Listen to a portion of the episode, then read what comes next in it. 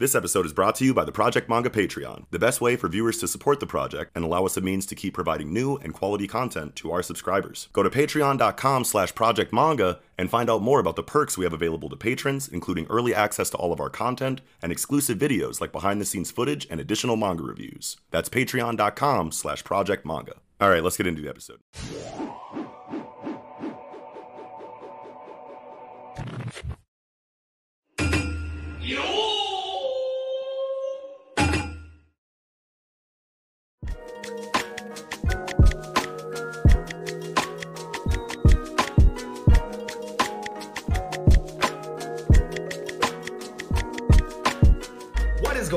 Everybody? Welcome back to season four of the Project Manga Podcast, where we now cover Ayashimon, Mission Yozakura Family, Jujutsu Kaisen, Dr. Stone, My Hero, and One Piece. Week to week. Back this week covering Weekly Shonen Jump issues number three and four. I'm your host, Eagle. Knox. And I'm Melo Yenis.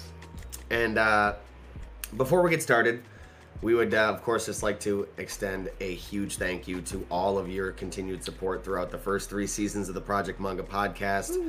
We've, you know, given these huge thanks before at the beginning of every season because just we really do appreciate all that love and support that you all have garnered for us. It's like you really have continued to fuel us in this endeavor because uh, without you all, you know, and your support and and following, you know, like that's the reason why we do it. So thank you so much. And uh, as always, of course, take a look in that description box down below where you can find links to any and all of our individual social media accounts, such as Twitter, online communities like Discord, places to uh, consume the podcast as far as audio listening platforms. You can find the links to any there. Also, you can find links to support the podcast through our online shop or our Patreon. And with all that said, oh, also while you're down there, you can find timestamps to conveniently navigate yourself throughout the video to avoid spoilers. And like the goddamn video, subscribe to the channel for more fire weekly content. And uh, what a what a weekend jump! yeah, what a great week to come back to. Holy shit. Yes, yes, yes. Guess who's back? Oh, Back again. Well, with that said, let's jump right into it. yeah. Ayashimon. Oh, and we're switching up the coverage order, just you know, for Yeah. those who care. We're going to be going from least amount of chapters to most amount of chapters now, going forward. So, beginning with Ayashimon, chapter six. Yes. Ah, do not say his name.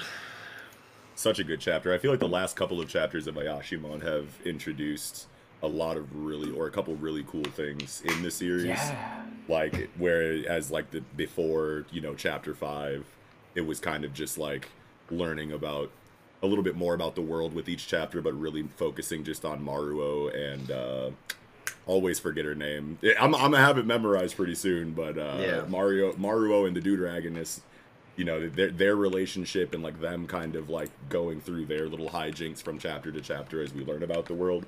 But chapter five and six really gave us some cool concepts that that let us know that this is going to be something that we're going to have a lot to talk about each week, especially if they're going to just keep introducing new characters and concepts the way they have Yeah. the last couple of chapters. We got like the Bureau of like Public Safety or The whatever. public Yeah. safety. Yeah, yeah. Yeah, They and then called we themselves Omyo Bureau. So they're like Omyoji sorcerers, like Yeah. humans. yes. Oh wow. Yeah, so they're not Yeah. Ayashimon. They're just like regular people that have like dipped into a secondary power system of some kind, using mm-hmm. Shikigami to kind of you know keep them on par with the Ayashimon, so that they can keep them in check.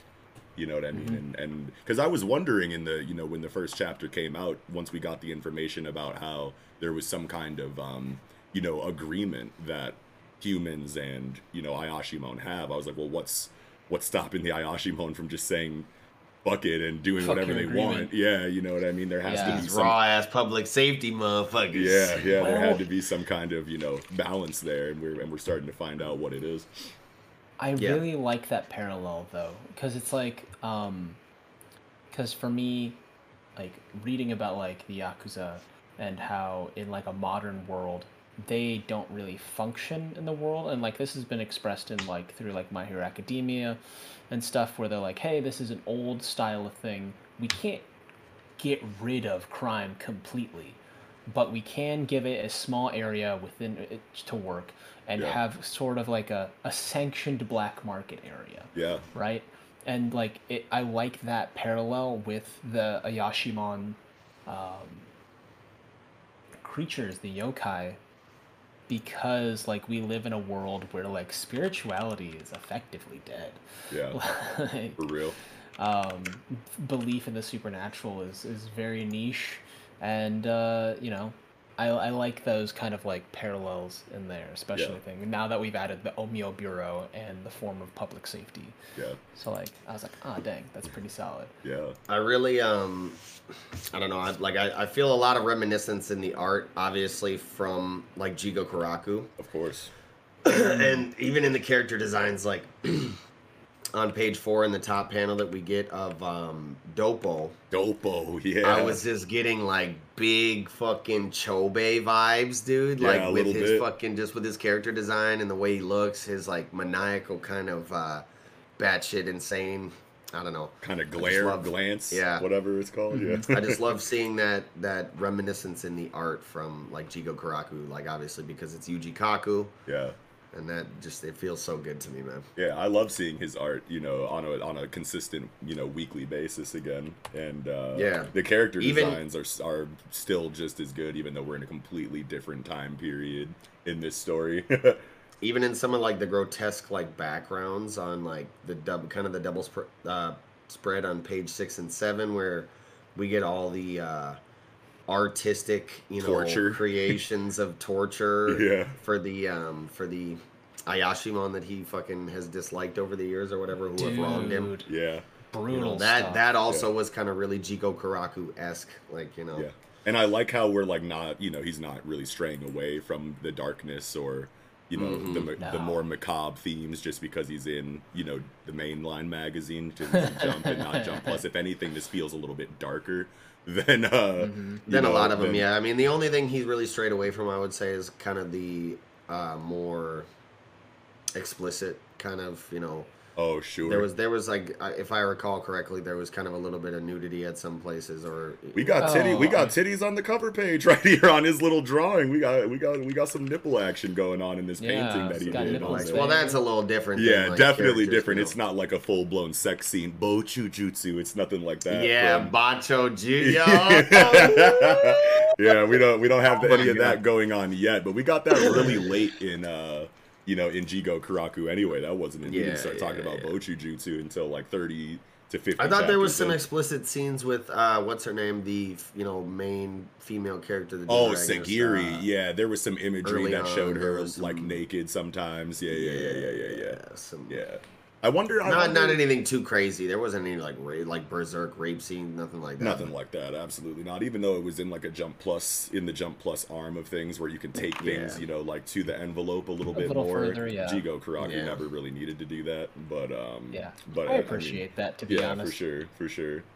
But yeah, man, like this, th- this is shaping up to be just as successful, you know, as Jigokuraku, if not more, because it's in the mainline magazine, and I think that Yuji Kaku has a really good idea of how this series is going to go. Nothing really feels too awkward in the beginning, which is where it usually would. You know what I mean? Like if you look at the the the, the history of things that have kind of been axed by chapter six, seven, you know, or, or even earlier, you'll you'll start to feel those axy vibes. You know what I mean? And I just don't feel any mm-hmm. inside of Ayashimon, and especially after these last two chapters, there's like some really interesting shit going on that I think will keep people coming back week Yeah. to you know week to week just because Well, of that fact- mysterious element. Yeah. The fact that they brought Yuji Kaku into the mainline magazine Yeah. maybe is uh, a good sign for the future that they're maybe starting to lean towards the less, um, you know, generic or typical shonen aspects of storytelling, and maybe starting to lean into the more darker aspects and shit. Because You've been seeing that. I feel like shit. Look at Jujutsu Well, Kaisen. Look at fucking Chainsaw Man. some of them, some Yeah. of them, yeah, a couple here and there, but Mhm. like. I mean, I feel like this series already in the first six chapters has kind of really been pushing the envelope of Little what bit. people see in the mainline magazine as far as like the grotesque imagery, Yes. the like violent imagery, Right. you know, splattering people's domes, fucking like all kinds of crazy shit. Like the, Yeah. you know, you see a little bit of some of that kind of stuff in like Jujutsu Kaisen, but it's not I don't know, nearly as like kind of gory. I want to say as it has been in this. Sure. You know, Yeah. Yeah. maybe I'm wrong. Maybe I'm not recalling in, some of the gory moments in. I know Chainsaw Man was really gory was really at times. big on a that. lot of yeah. you know, but Yeah. And, that and was I- just kind of part of the theme at times with like the uh the big what what the fuck was the giant like baby face devil with the gut tornado on the Tornado? outside yeah. Typhoon. His Typhoon. Typhoon, yeah. yeah, yeah, yeah. all the guts around on the outside like that was really just part of the, some of the grotesque I imagery love of that that, one. but That was that Yeah, was I think fantastic. I think Ayashimon is is a good example of, of what you're talking about right now. Now we just have so many you know examples that kind Jujutsu, of prove your Chainsaw, point. Yeah, yeah, yeah. yeah, mm-hmm. exactly. I I feel like they balance it off by having so many of like the prevailing like classic shonen stuff like like uh you know Don Don Don and Don Black Don Don, yeah. Clover and Yeah. then they have um like really goofy stuff like um you know Help Me Roboco Sakamoto Days so they have a lot of gag stuff hey i hear a lot of good and all stuff about sakamoto days though it's pretty good. I like it. It looks like it's also gets it, it today that on stream they were telling me to read it Yeah, I It also that. gets a little dark too. So like Yeah. it dips in, but it's mostly like some gag stuff, and it's been doing some like high impact action stuff. So that's been Oh, cool. yeah. It's a nice little bounce. It flips back and forth. We'll see if it uh, kind of falls into into the same traps as um, Mashle. yeah, okay But because it's grounded in a, like a, a pseudo reality, Yeah. it probably won't have those same problems. Yeah. Um, Now that uh, Eagle kind of brought it up, I'm trying to like think of like how they they handle because I mean like Weekly Shonen Jump has always had at least one you know series in the magazine that kind of tries to lean towards a little bit darker away from like the traditional kind of vibe of of, of earlier like more like early 2000s shonen that kind of shaped our perception of what the magazine is like over here in the west. And uh, usually like whenever they have to cut someone's head off it's always like you know angled in the in the in the drawing to where like you know it's happening but you don't see it. You know what i mean? Like shit like that. Whereas like nowadays with things like jujutsu kaisen chainsaw man and now going into like ayashimon and stuff like they're starting to show more of that gore. They're not going out of their way to try to hide it because it's a you know a young boy magazine but still trying to let you know that that kind of stuff is happening in the story. They just seem to kind of just be wearing it on their sleeve now almost because of the success of you know some of the more darker ones that they did let through you know what i mean? At least is what it feels like to me so. I, I love where we're at in weekly shonen jump right now. I'll take stories like this all day you know what i mean? Especially if we have you know other series kind of padding it to keep base you know what i mean? Like the Yeah. gaggier Yeah. stories are the more wholesome ones that don't really lean into it so it feels good. I feel like my hero almost works as a hybrid in that sense, where like while staying true to some of the really mainline and um, thematically um, regular concepts and within shonen, like it does really try and push the envelope also in some areas where it dabbles in some of those darker themes, darker like you know, especially know, social. motivations. Yeah, socially, yeah social anxiety wise, like social angst, teen angst, stuff Yeah. like that. Yeah. Plus, you get a lot of like horror imagery almost, you know, in My Hero Academia that kind of like fills that gap a little bit. Like, Mm-hmm. It, it, it might not be crazy, grotesque stuff like all the time. I mean, like coming out of uh, Shigaraki versus Star and Stripe, I mean, he was pretty much a zombie that entire fight and it looked really crazy. But a lot of the other times, it's just really high, detailed, scary faces, you know, a lot, you know, in, inside of Mm-hmm. My Hero Academia that kind of gives it that vibe without taking it there. You know what I mean? Oh yeah. Honestly, uh, something that I've noticed, um, not necessarily true in Chainsaw Man, but Mhm. typically for like Jujutsu Kaisen and especially for Ayashimon, Yeah. all the grotesque violence is done to yokai, like Right. non-humans. Right. And so, So far. that's that's kind of been the thing that they've kind of like avoided most, mostly. So like Yeah. so like they're you know maintaining the idea of sanctity of life, and these are monsters, so it's e- okay for you to you know have bad things happen to them. Yeah, that's easy. Like, Like- if it's a robot, tear it apart. If it's a you know a, a monster or even just like an enemy that deserves it, yeah, fuck mm-hmm. them up. You know what I mean? Like even if they're yeah. human, almost if they're just that detestable, you you might be able to get away with some gore against characters Yeah. like that. You know what I mean? But yeah. but I mean, like, you never know with Ayashimon, man, because it's like we, we got information, I think, in this chapter that it's like totally okay to kill Ayashimon because they'll stay alive and their spirit will live on. Like you don't have to, in like you probably just have to completely outside of the Yeah. outside of the duel anyway. yeah. Yeah. Oh, outside of the oh. They'll it- reincarnate If you they- kill them outside of the one on one, yeah, their body like reverts, turns to cash, and then their spirit like goes dormant for ninety nine years, and then they can take another vessel. which like feels Um, like Jujutsu Kaisen inside of like curses too a little bit. I think that Yeah. they say that in Jujutsu Kaisen, like after Jogo and and the curse family dies, that they say, "Oh, it's all good. We'll meet up in a hundred years again." You know what I mean, or Yeah. whatever they say in there. So that's I cool. do like that idea But- because it's Yeah. like the tran like 99 years and then it transitions to 100 like the idea of like 3 being a very core prime number as well like three digits that's Yeah. cool like I, I I like the idea of reincarnation for bad guys Oh, yeah. But that's why in this chapter, when they were kind of in the one v one, and uh, and then Buddy got like just um, or not in this chapter. I think it might have been last. the last prior chapter. one They, yeah, the prior one. They were in the one v one, and then Buddy just got like crushed by the fucking stone when the thing fell. oh Yeah. yeah And they were like, yeah. "Oh shit, his Dude. body turned to money. I guess he's dead now." yeah. You know what I'm saying? Like, dude Yeah. That see you in 99 funny. years, bro. yeah. Dude, You know? rip, I'll pour one out but your corpse is gonna buy, pay for it you Yeah. know? Hey, grab that. Go buy some more booze for the boss. Hey, hey, boss. Yeah, right, boss. you're the, you're the boss Yeah. now You're the boss Yeah. now Yeah, what's up? maybe if we suck up to the boss now he'll They're all just like- more Y'all are some fucking crazy shady people. motherfuckers, man. Some flaky motherfuckers, bro. Right. And he's like, no, they're we're demons. This is this is our nature. No, going really going like back that. into like the actual events of the chapter though, Yes, I love yes, how it starts off with um, Hashishime. Hashishime like kind of being taken captive by this guy lets you know like I think this is a great introduction for Dopo actually because one we're already kind Why of has he got my girl hemmed up like with the with her shirt open? Like, oh chill uh, out, bro. Like, yeah, I put don't- some. Hey, I guess I didn't even really notice that, but it's definitely what's going on there. I wonder I wonder why Um, that is. I feel like close my girl's shirt up, man. Yeah. What you doing? oh Sorry, I didn't mean to interrupt you. Keep it continue on your. on your sure point. yeah Sorry. no I just think it was a great introduction for Dopo man because it's like we Yeah. already we are already kind of attached to Hashihime from like the previous chapter where we we were hanging out with her pretty much the whole chapter while she was guarding you know that that area that they were trying to get into. We know that she has a connection to old girl. God no i, I need to get her name. I'm sorry. Like it i have to know what her name is. Uh Um, but yeah, no, it, it's a definitely a great just introduction of his It's level of influence, right? away. Urara. All right, all right, great. Yeah. So, so we know we know that she has like a link to Urara, and so like we already kind of care about the characters. So starting the chapter off with her hemmed up and in a very terrible situation while you introduce this antagonist or this villain in you know inside of Dopo, knowing that he's very high up in his specific food mm. chain or maybe just the food chain of Ayashimon in general, we can't really tell yet. But he seems like a big deal. He's got subordinates. Hashihime is is is powerless against him seemingly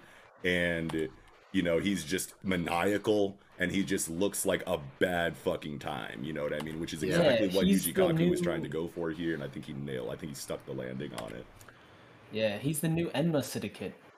Yeah Head. hmm that's Yep. right that's right So he Okay. he's replaced Urara's dad. Mhm. Yeah. Um, so right. I um I like looking up names. Like ever since like Naruto, when I found that Kakashi meant scarecrow, uh, I've always like had a big fan. I, I really try to find out like what the names mean, and like Yeah. we had that character Uwan in like chapter one, Mhm. and his name is a straight up yokai's name.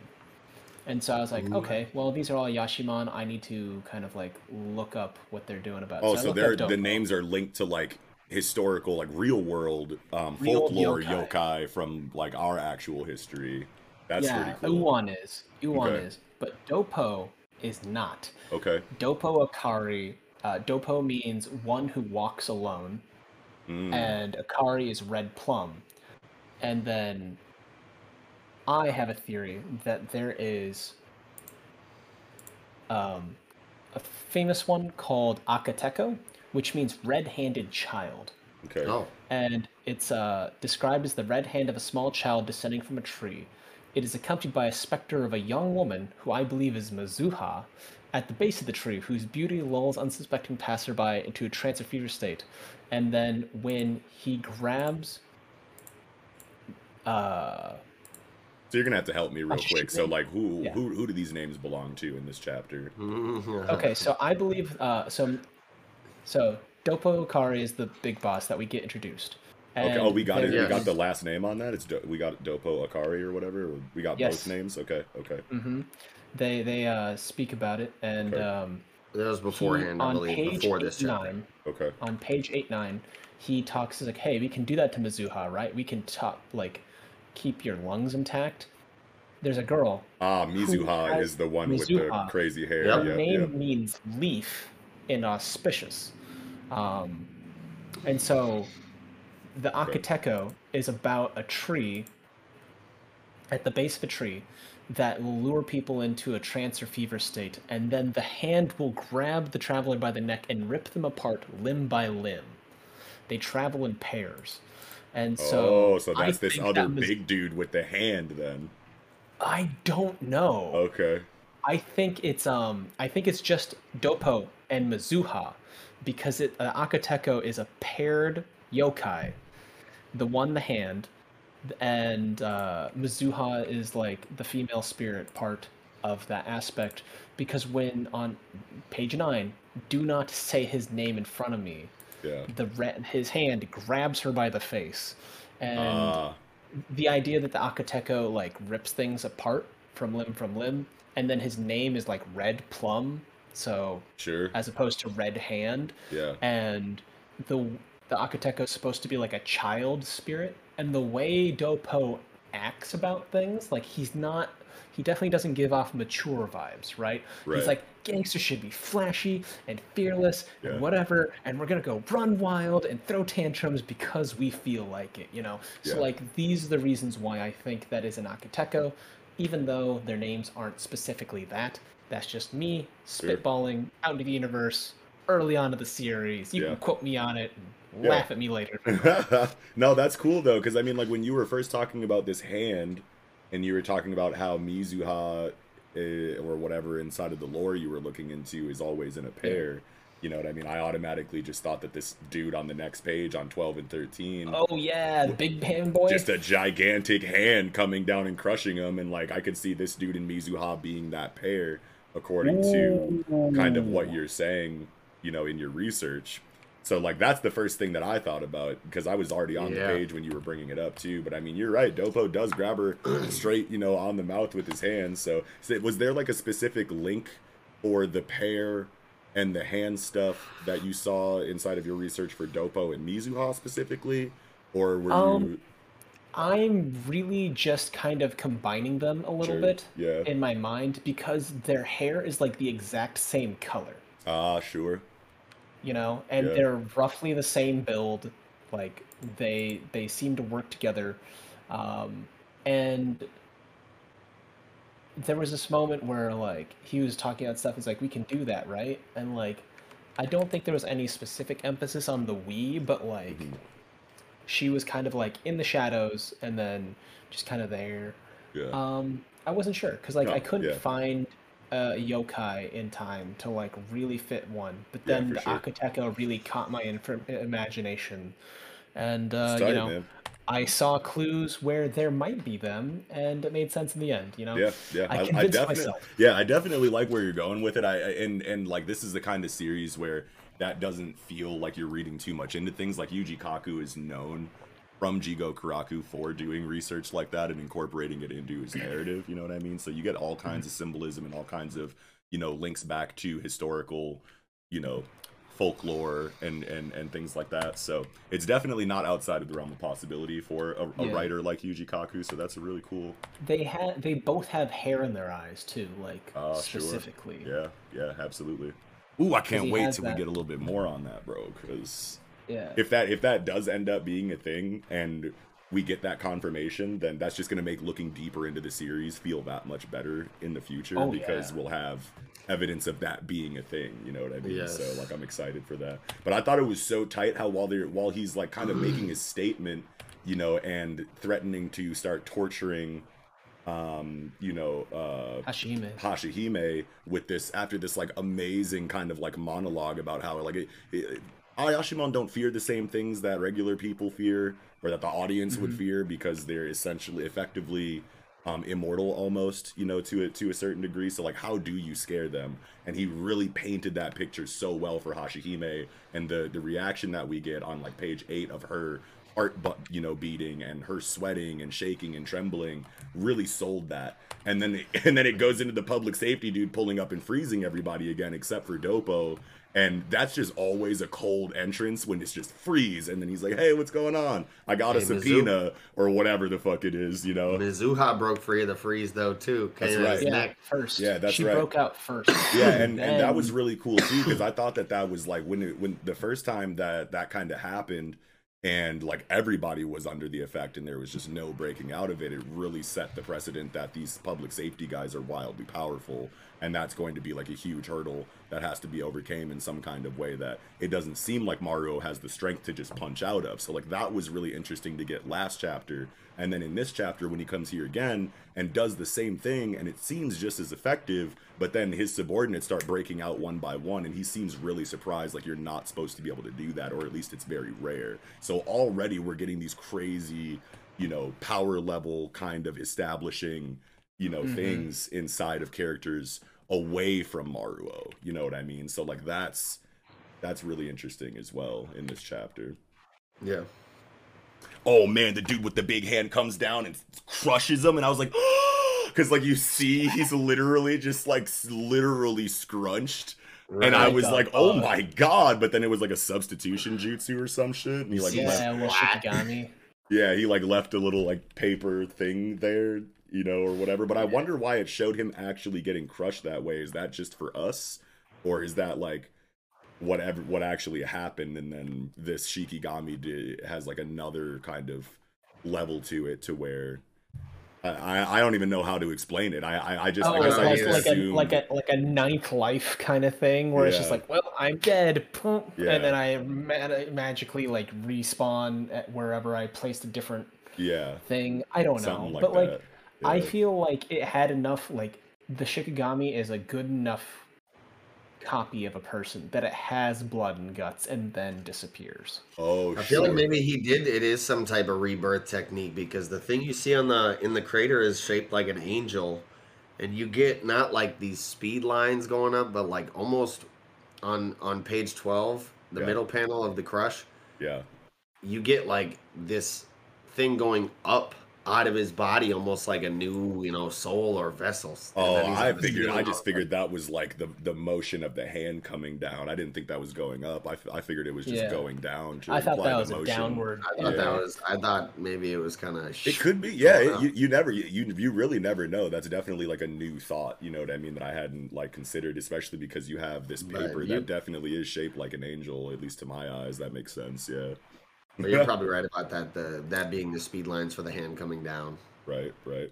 Oh, that's funny. I just realized, like, if we do that, what if Big Hand is just the Akateko and it is Ma- Mizuha, but like in combination with the big boy, and Yeah. Dopo's just some random other thing? Yeah. That's what I, that's what I was thinking when you were when you were Ah, going yeah, into no. it. I mean, it could go either way. We don't could, know. yeah. We definitely don't know, and that's why it's so fun to cover a series this young. You know what I mean? Because there's just Mm-hmm. so many questions that we're going to have in conversation, while at the same time, new characters, new techniques, new concepts are constantly being introduced to flesh out the world around us. So this is like peak, you know, conversational ability almost in the in the Mhm. beginning of a of a series, and hopefully it keeps that energy throughout, which we're we're kind of hoping that it does. I don't think that we'll have to worry with someone like Yuji Kaku. He kept the conversation flowing throughout our Jigokuraku reviews, so you know, all the Mhm. way to the end. You know what I mean? So he knows how to pack content into you know into twenty ish pages every time. So Yeah. love that, love that. Man, I really dig the like clothes that they have. They just look all so sharp. Like Hashihime, like I like that her hair plays into parallels of her suit and all the stripes that she has. Yes, I love Dopo's like rose aesthetic. yeah, man. The little old man who's just like, "Hey now." This yeah, he's the drippiest one. Look at this suit, he's- bro. He's got the three piece, baby. Yeah, dude, and all It looks three like an alligator are suit. hard. Yeah, yeah, it does look like kind of scaly like that. Yeah. Mm-hmm.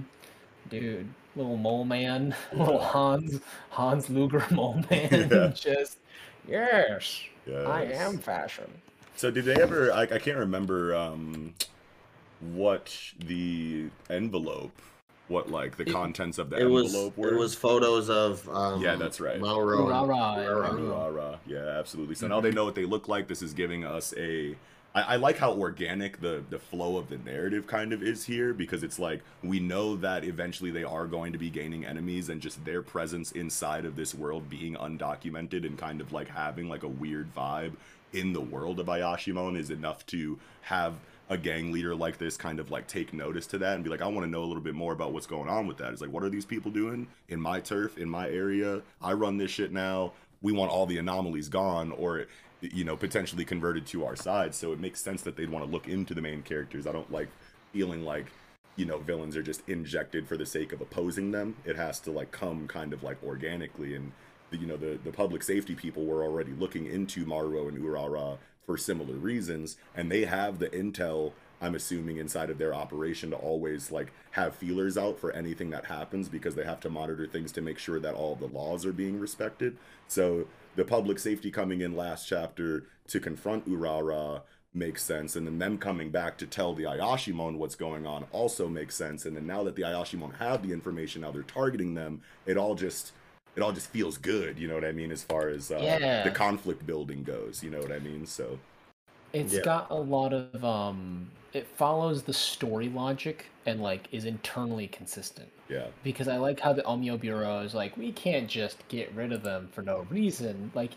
using the Shikigami is a is a punishable offense if we don't have a good reason for using it. Yeah. So why don't we just give out this information and get the Ayashimon to take care of them for us? yes. They're bloodthirsty little cretins anyway. right, right. They'll they'll thin each other out. Yeah, it kind of is like one of those situations where it feels like everybody sucks. You know what I mean? Like there's Mhm. no like nothing feels like they're trying to introduce any kind of like There's no altruistic themes. Yeah, yeah, or altru. You know, Except for Maruo. Yeah, Maruo is just like young, dumb, naive, like you know, and he'll probably be that the vehicle for like any kind of remotely positive, you know, mm-hmm. aspects of the story. But other than that, like everybody seems to just be a different kind of shitty, which is like always yeah. cool. Yeah, yeah, I like that one where it's just like, you know, in a world of bad apples, the Maruo just kind of stands above, dumb as hell, and ready to fight. yeah.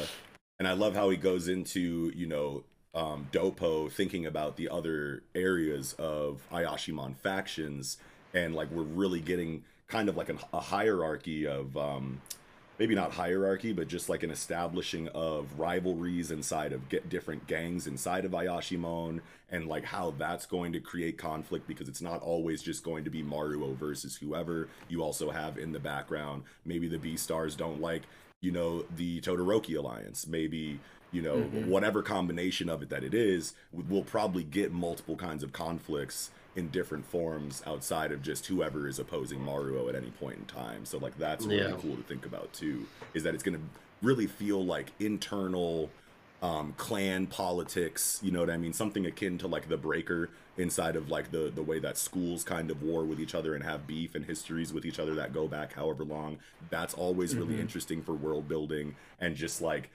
tension in general because you never know who could show up for whatever reason. You know what I mean? If if if, if Maruo's going up against like the B Stars Club or whatever for whatever reason, and then he's on his back foot or something, and then the Todoroki Alliance pulls up because they heard that the B Stars people were fucking around in this area and it's just convenient like that, you know, that's going to mm-hmm. feel a lot better than just last minute saves for random reasons. You know what I mean? Like as long as it links back to some kind of historical beef or some kind of histor- history related um, storytelling for the characters involved, then that's always going to feel better than just, oh man, you showed up at the nick of time just because you happened to be walking down the street and I needed your help. You know what I mean? It's just things like Yeah, that that yeah. it seems to be kind of setting up that I'm like really excited for.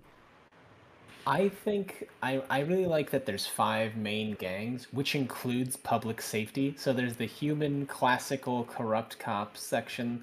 There's the B stars, which is gonna be like, you know, pretty boy swag, kind of like hosts club, you know, uh, th- um, if you've ever, if any of our listeners have read Shinjuku Swan, you guys know exactly what kind of like yakuza gangsters I'm thinking of when I think of the B stars. The Todoroki Alliance to me screams like motorcycle gang for some reason. It feels Just like, like that to me too. Yeah, like old school, like just giant pompadour, fucking uh, motorcycle club, Tokyo Manji Revenger style. yeah. Um, and then Corey Hotels just seems like the classic, like, we have money, we have hotels, our Yeah. hotels are bugged, we blackmail the shit out of people having affairs. Classic mafia shit. stuff. Yeah. Yeah. Yeah. Yeah. where it's like, it feels like that. And then Enma Syndicate is like the classic gangster gangster. They're just like, all right, cool, we do protection rackets, you gotta, you gotta respect us, you gotta fear us, you know, that kind of thing. Yeah. Um, so Top I like the there's five shit. factions, lots of uh, lots of Cool. interactions. You can definitely get like enemy of my enemy is my. Favorite. I was literally just gonna say that yeah, enemy of my enemy. The Corey Hotels guy looks like a combination of Draken and, and Kisaki. Oh Yeah. damn! Yeah, dude. Wow, that's a Full that's a great swoop. amalgam. Yeah. Wow. Mhm. Oh Love man, that. I'm really excited about that. And I like that they're like, hey, you know what? We were given this information, but I'm gonna make it look like it's my idea. Yeah. yeah, straight up. It's like tells you so much about the character too. Whenever you get shit like that, it's like narcissism, fucking Mhm. just straight up like psych psychopathy, psycho. Yeah. Yeah, like shit like that. Insanity, psychological like- interactions with this one. Yeah, you know, like I, I feel like we just learned so much about him in one chapter without it feeling too densely focused on Dopo specifically, which finding that balance in like an introduction is just so fire too, because it's like we got a lot of world building and a lot of like outside of Dopo stuff to think mm-hmm. about and chew on in this chapter too, but just also just a brilliant introduction for his character. Like I'm already worried as shit about him and also wildly interested to learn more about him at the same time. So Yeah. stuck the landing. Dopo, I liked Dopo's interrogation style and the fact that he just acted as if they were already guilty and he knew everything. Yeah. Yeah. Right? Psychopathic. that's the fucking Yeah, way that's that a I wanted to. really good way of like getting Yeah. under their skin and just like I don't know if he actually has like a supernatural ability to detect lies or if he's just bluffing the entire time. Oh damn, that's a good question Like, too. I was like, does he have the ability to like, oh yeah, I know you're lying. Oh, you've lied to me. You're disrespecting me. You know that Yeah, kind of thing. Is he being sincere? Or maybe it's about just that. like you know a while, you know, like just assumptions because you're in my dome. I've already taken, you know, the I've already I've went out of my way to gather you and bring you here because I felt something is off, and now you're not giving me the information I think you have. So I'm just automatically going to call you a liar because like I'm right about everything Yeah. that I think Yeah. is true. Yeah. could be that. It could be that or not, or just like I've made my decisions about this entire situation. What you tell me is actually unimportant Right. unless it benefits me. exactly. Uh, I'm just like, Right. what are you, dude? Yeah. I don't know. I love it, man. I can't Uh, wait. I can't wait for the continuation of this series, bro. It's like the first thing I read every week now. Just because I'm like that. I'm like that ready to see what it has to offer. You know what I mean? It's oh man, I'm waiting for chapter ten. I want to see how it pops off by then. Like by the end of the first volume type shit. Yeah. Yeah, I want to see the end of the volume. Yeah. I want to see where we're sitting at because you know what? In my experience doing like the little book clubs with you Yeah. recently, like Yeah. the end of the first volume is Mhm. like usually such a banger cliffhanger. Yes. Yeah. And I'm just like, ah, I want to see that. Then I'll be like, mm, my first course is complete. Yes. Hell yeah, man. I don't think I had anything else for Ayashimon this week though. I think that's about all I had as well. Nice Nope, chunky combo. Yeah. Mm-hmm. Well, with that, I think we can go ahead and jump into our kind of uh, introductory general coverage on Mission Yozakura Family. So uh, Uh, it'll just be kind of a general discussion on how we feel about the series overall, um, holistically. as, a, as a whole. So, Yeah. yeah. With that being said, uh, how do you guys feel about Mission Yozakura Family, man? I fucking love Mission Yozakura family, dude. I'm so glad this is on the lineup right now. I feel like this is like one of my favorite things that I'm reading now, and it could be just like the recency of me catching up to it like super recently. But I'm Mhm. loving everything that it's doing, man. Like Yeah. Characters, art, I- action, themes, everything. It has a lot going Yeah. for it that's going really well. Yeah. Like I think it's it's right up there with um, My Hero Academia and what you were talking about in the previous segment, um, where it covers a lot of like goofy moments, but also covers a lot of dark, sinister stuff. It has it touches on body horror without getting too explicit. Yeah. It's kind of a it's uh like a an emotional all rounder like My Hero, where it's like, yeah, it'll make you sad, it'll make you happy, it'll go, aw, sweet, adorable, Yeah. and also like, oh, that's ooh, that's gruesome. like, oh shit, Uh, oh, yeah, yeah, oh shit, things are heating up, escalating. yeah, Yeah. Um, so like, I feel like it's hitting that nice prime middle mark that like Shonen Jump is trying to like maintain within its equilibrium. yes, It, like I would say those two series are like dead center. Whereas like Ayashimon Chainsaw Man are gonna be on like the far right, heavy, grotesquerie, and on our like left hand, you know, we have like Mashle and like Black Clover and like Help Me Roboco, yeah, right? yeah, Where it's it's a, it's a little goofier. right.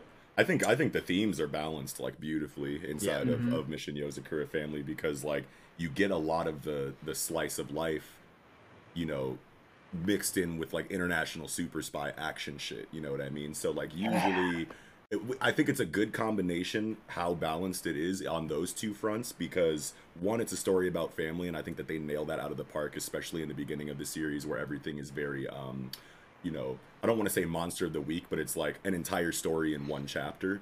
You know what I mean? Like d- depending on Mhm. whatever they're trying to focus on, whether that's Tayo specifically, Tayo and Mutsumi, Tayo and whatever combination of other siblings, you know, like where they, they follow them around for a day exclusively. Like all of that stuff works so well because when it goes into the international super spy shit and you get all of this action and combat, the fact that it takes those breaks away from that to establish like slice of life character building because that is one of the the Mhm. bit the bigger strengths of slice of life storying is that slice of life stories is that they're very character driven almost entirely because it's focusing on the lives of people doing mundane things a lot of the time. So like when you get that kind of character work in a series that leans into action as much as this, it makes those high octane action moments hit a little bit harder than it would in other stories that don't take the time to dial it back and focus on the characters in more slice of life scenarios. You know what I mean? Like I feel like these characters feel so much realer,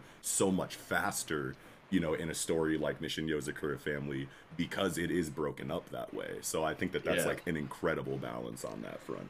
I feel like something that lends to what you're talking about is the fact that it's like it's not so much monster of the week. It's it's Yeah. like it works really well because it's more so like mission of the week, right?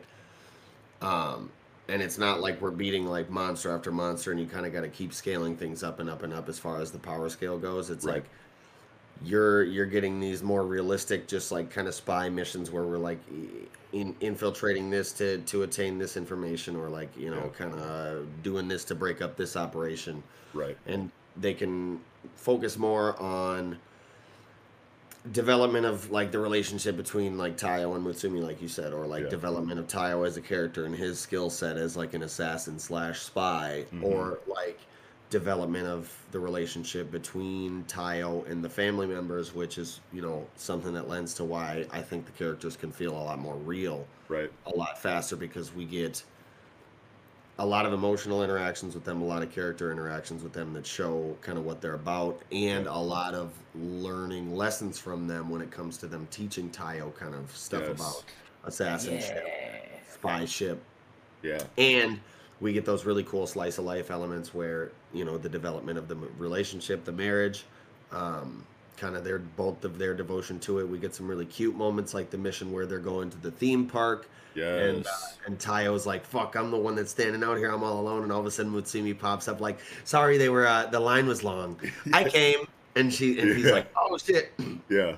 And I also think that the author does a super like really really fantastic job of using Tayo and Kyoichiro as an impetus for like the comedic elements of the story, Yes. right? Yes. because and it feels really organic because Tayo the way the way it's utilized with him is like just the perspective of a regular person Fish out of getting- water is fun. getting yeah. exactly good Yeah. getting thrown into this spy lifestyle Yeah. having to adjust and learn in it and like the tasks he's confronted with and he'll just be like "Ugh," or like or when they go into the black market area under the mall and he's like creeping out of the elevator like it's sketchy as fuck down here what the fuck yo Yeah.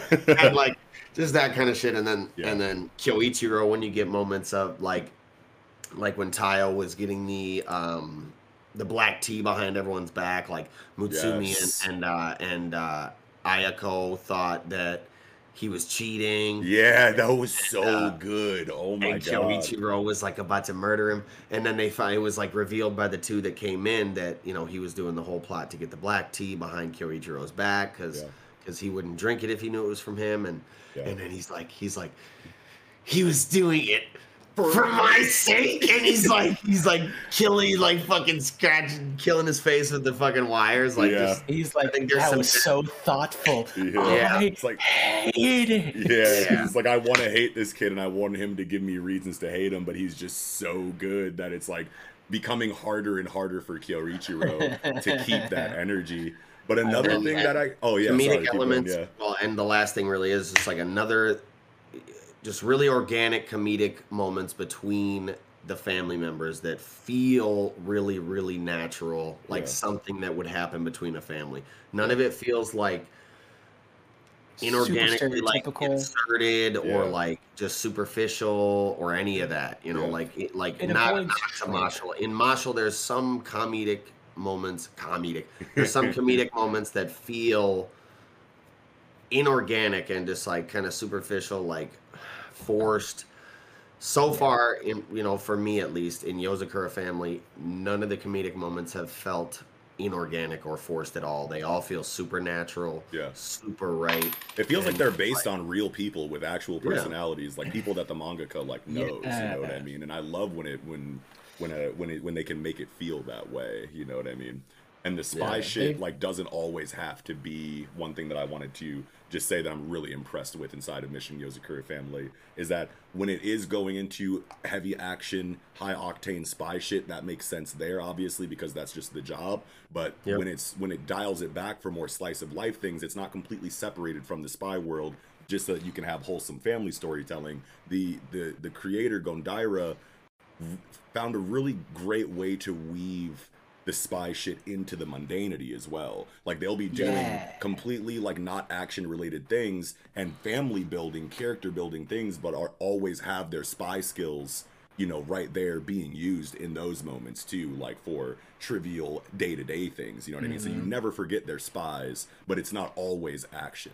You know what I mean? When they have to be spies. You know what I mean? So Yep. Yeah. it keeps like everything elevated and everything is focused on like you never veer too far away from any certain theme you know what i mean or anything like that. It's none of the themes take well away from others. Yeah. Hmm Um, the part that I like is because the characters feel so fleshed out, and there's like they get to do the heist, which is great. But like the downtime before and after the slice of life stuff, by having the characters be fleshed out, you understand the characters better, and so when you see them acting in their specialty during the heist, Ocean's Elevening their way through this stuff, you get to see, you're like, oh, I already know plenty about these characters, so I can see exactly why they're doing this Yeah. outside of their speciality. Like, Oh, I can yeah. see how their speciality is like determining their approach, but I can see how why they're doing it, and then as like you know when you know plans meet reality and Yes. things go to hay- haywire, and they're like, okay, we need to do damage control and stuff. You can see why those characters are acting the way they are. and their personalities just fit their their combat types like so well you know what i mean like they feel like such thoroughly you know thought of and and created and fleshed out characters that it's like at any point in time whether they're showing you their personality or showing you their spy um, capabilities like there's almost like no separation you know what i mean? Like every single thing that futaba does and says fits in with her fighting style inside or and outside of combat. Same with shinzo same with kengo same with like everybody. It's like whatever they're doing it's just always on 10 according to like the characters that you know the, the the character that has been given to us and has been mm-hmm. continued to be developed and progressed. It just always fits with whatever they're doing. You know what I mean? Like even down to their insecurities outside of combat when we're getting real you know just character focused slice of life shit you feel all of the elements of their character at all times you know what i mean and that's just like such a cool thing to feel in the series if that makes sense Yeah. yeah I there's a like artistic thing that I kind of like, and um, it might be vaguely spoilers, but like I mean, this this the segment for it. Yeah, you know what I mean. I'm for hey, I'm- we're this isn't 111 a- chapters in. Yeah, this, guys, this isn't a why you should read bit- Yozakura. Yeah, this is like a Uh, yeah. it might be it might take you longer than a week, so catch yeah. on up. yeah, um, I like that the fa- the idea of family resemblance Yeah. runs through the series because Right. like they have like this superhuman gene, right? And Yes. then that carries through the generations, and I quite like that because I'm always a big fan of that kind of thing.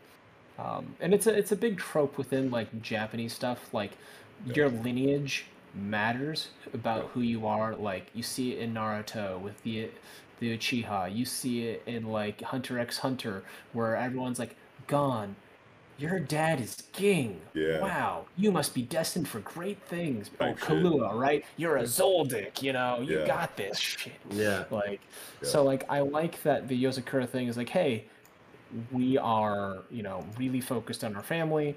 Our fa- bloodline is very coveted. We protect it dearly, and then in addition to it, characters resemble characters. So like, like if you take a look at some like old ancestors, yeah, one looks exactly like Kengo, but Yeah. a woman. right. Uh, one of one of the uh, ancestors, one of the parents, Momo, just looks like an old version of Kyoichiro. Yeah, and we know that like the one from like since we're talking about like the current arc that we're in Mhm. right now, um, the first you know or the second head, you have Tsubomi as like the first head. Then the second head was the one that resembled Futaba a great deal, and even like was the one that we found out like kind of cultivated her fighting style using Aiki. And then now we're Mhm. going into this more recent one where it's clearly you know this one is, is is based on Kengo. So I think that as we go through this arc, all of the previous heads are going to end up resembling each of the you know individual Yozakura family members that we've been following you know a significant amount. You know what I mean? I'm super Yeah. excited to see like the Nanao based you know uh head uh, or pr- prior head of the Yozakura family you know what I mean that's and the Shinzo insane. based one like like as we continue this arc I'm like so excited about that since we have established a pattern here coming from what was it Niname I think is the one that's like Futaba and then now this one here that's like Kengo we'll just keep going down the line probably throughout the rest of this Yeah. arc leading us to father which is gonna Yeah, and be how really many siblings cool. is there? Is there nine? there's Uh, no, five there's boys six. and well it's five Seven. boys including Tayo and then there's three girls including There's- Mutsumi. So eight or nine. like, like Tayo married into the family. There were seven initial family members, right and then they added Tayo, and then the dog. and Goliath and and, now then we have the little uh, and then Ayaka uh, or and, whatever. and, and, and the the, the um pseudo daughter yeah between the married couple because Yeah. they are still children. Mhm. Uh, oh I it's just I Ayaka Yeah, is like the maid chick right yeah yeah. Oh god, she's oof. yeah she's Um, she's fucking spoilers. People be crazy in this series. yeah straight up so who's you guys favorite sibling who's your guys favorite sibling do you think Oh, you know what? I really like uh, Shinzo, to be Nice, honest, and Nanao. nice. Nanao, Shinzo are probably like my top two. Hell yeah um, because I like Nanao's style and I like the I just like the silly bucket head with the drawing face drawing face on it and like just like how kind of like pure he is despite how grotesque everything else about them is. right right Um and then for me Shinzo the idea like he's like this tough macho knows how to use weapons but it all stems from like this crybaby phase he has as a child and I think that's the hilarious subversion of that trope. Yes. Um so those are my two favorite uh members of the family. Yeah hell yeah. What about you Eagle? I would have to say Shion because she's like a hacker, kind of techie gamer chick. You know what I'm Yeah. Like saying? nerdy, don't you? Gotta love that. You know what I'm saying? Yeah. But- Um, other than that, I'd have to say probably Futaba, just because she's got the Aikido martial arts vibes. You know what I'm saying?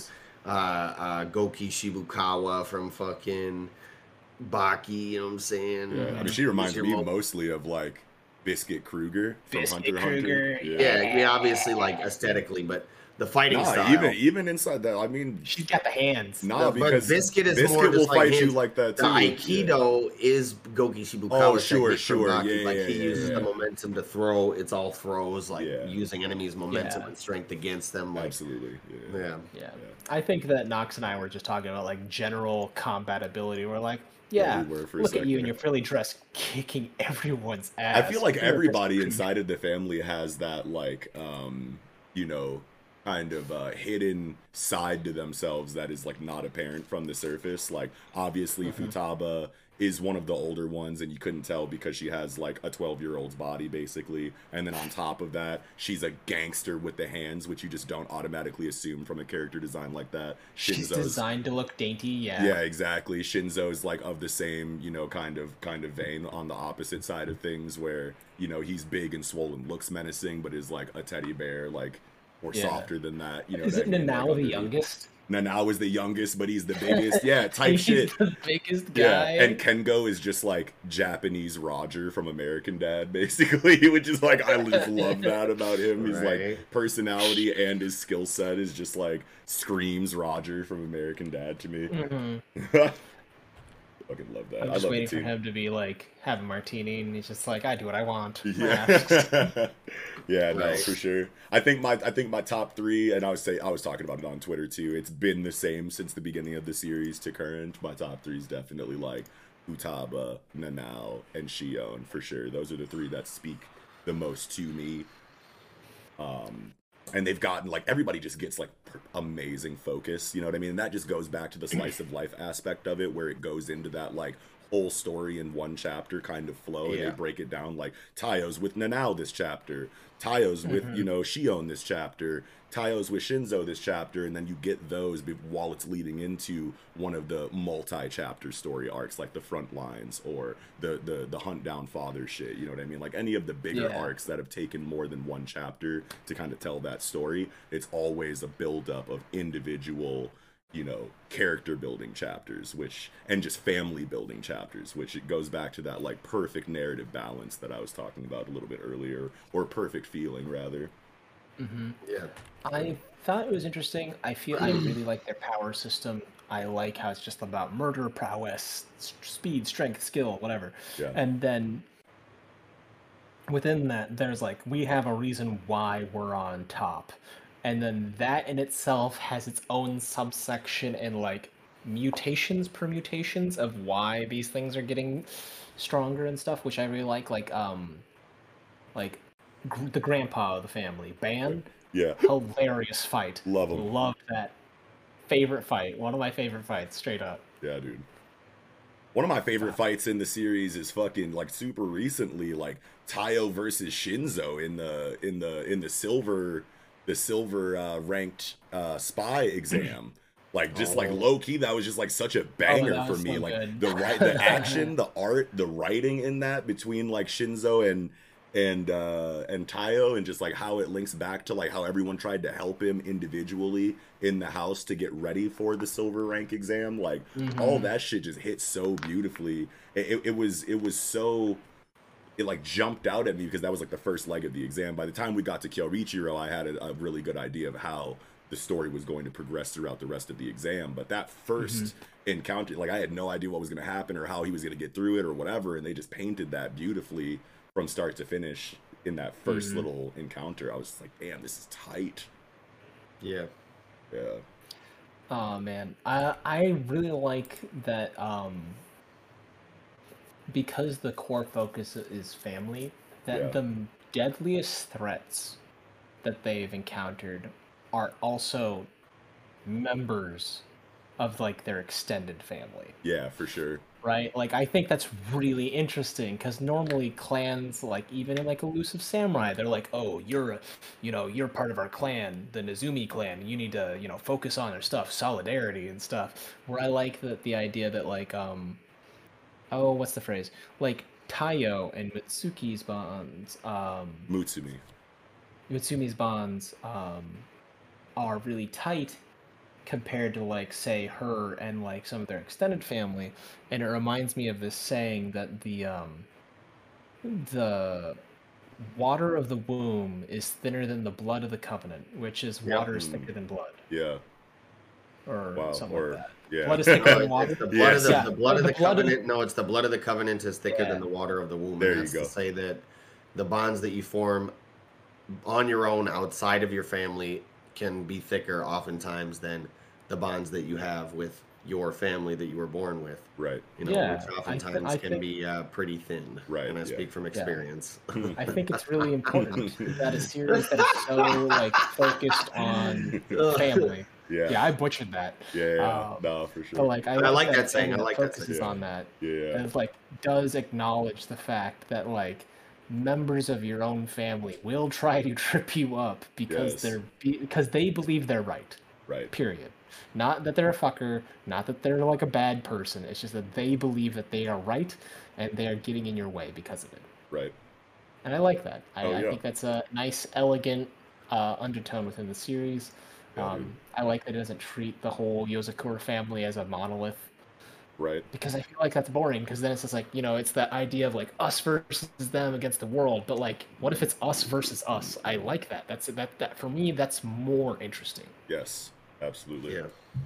I feel like we got to I talk about found Mutsumi really and Tayo's relationship too. Like we have to focus on that just because I feel like that's like really well done. I'm not like really big into like romance series, so I don't have like you know a foundation of experience to kind of base this off of. But I guess one of the things that I'm kind of expecting, you know, in a in a shonen series that has like an intense romantic element, is that it wouldn't feel this balanced inside of the relationship, and it wouldn't feel you know like this. um you know this good you know i guess is, is how i'm going to say it. you know i'm expecting like damsel in distress oh my god save me because you're capable and i'm like really the only one without powers in the group and i'm cute and i'm your wife and you have to protect me like Muts- mutsumi has her own capabilities too you know what i mean like they are more on you know obviously the less com- combative side and like less uh, tailored to helping you know the rest of the team with their spy related you know abilities but like she in her like administrative role can flip the script pretty easily from you know tayo's girlfriend slash wife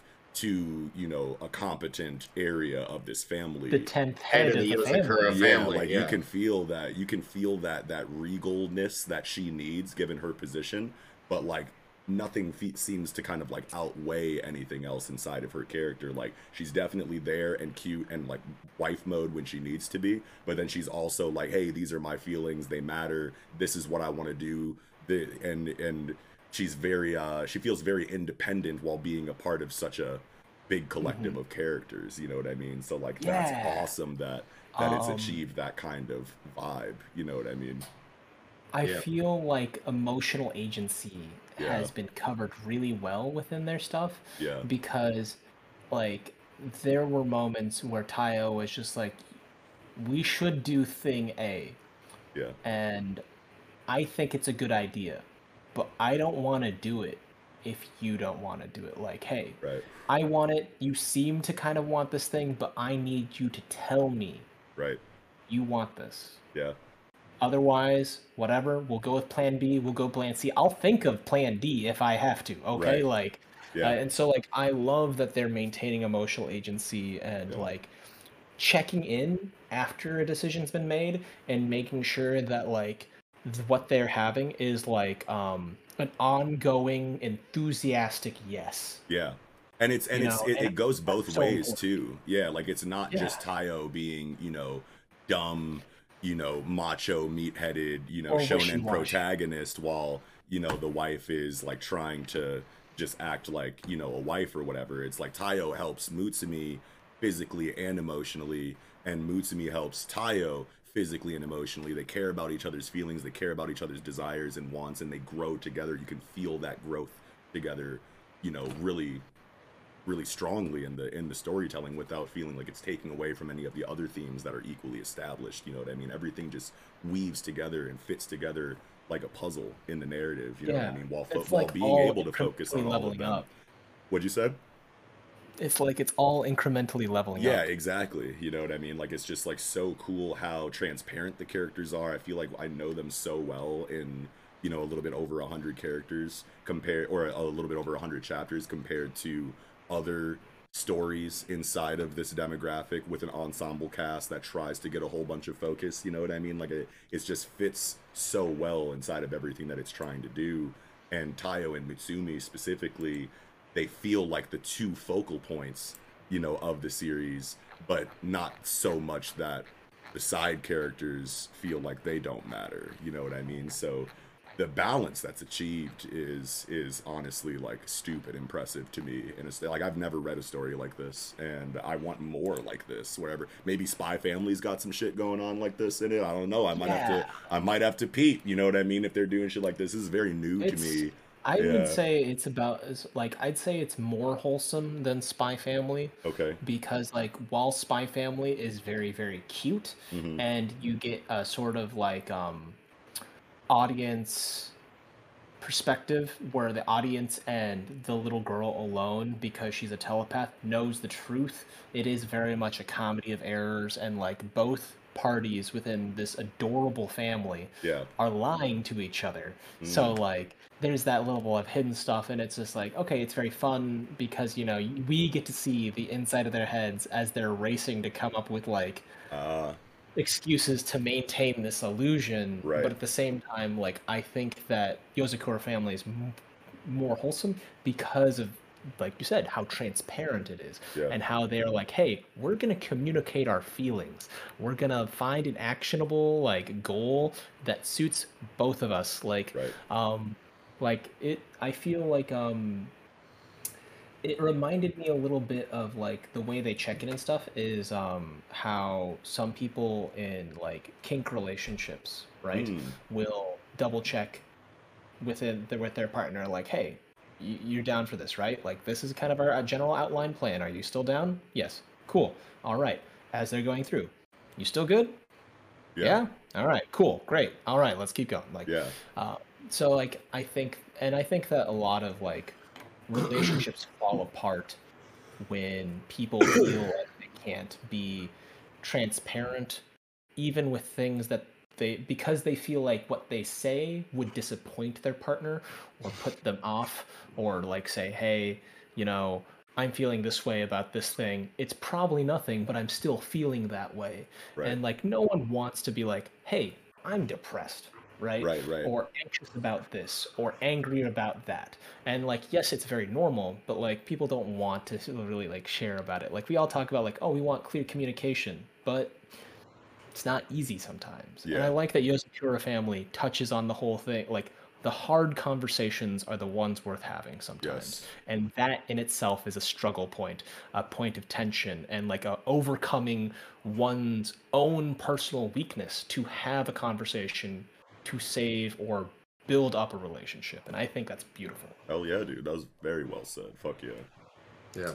last couple things that I have for Mission Yozakura family this week, just going back to like the family dynamic of the storytelling. I like how um, you get pairings inside of the family and like every combination. You know what I mean? Like there isn't, you know, it doesn't feel clicky inside of certain areas of um, the family. You know what I mean? Like you'll get Nanao and Shinzo storytelling that show you their bond as brothers. Then you'll get Nanao and Futaba storytelling, Shion and Kengo storytelling. Like it, it's all mixed up so well to where you're like, okay, no, this is an actual family. It's not just the family interacting with Tayo and getting, you know, like they definitely focus on that a lot, but you also get like the other pairings just often enough to where it just feels so real and, and so organic in that way and i really feel the family vibe when it's broken up that way you know what i mean? Because it it's probably so hard for the mangaka to like maybe not hard but i'm just like picturing myself trying to write a story like this and it's like man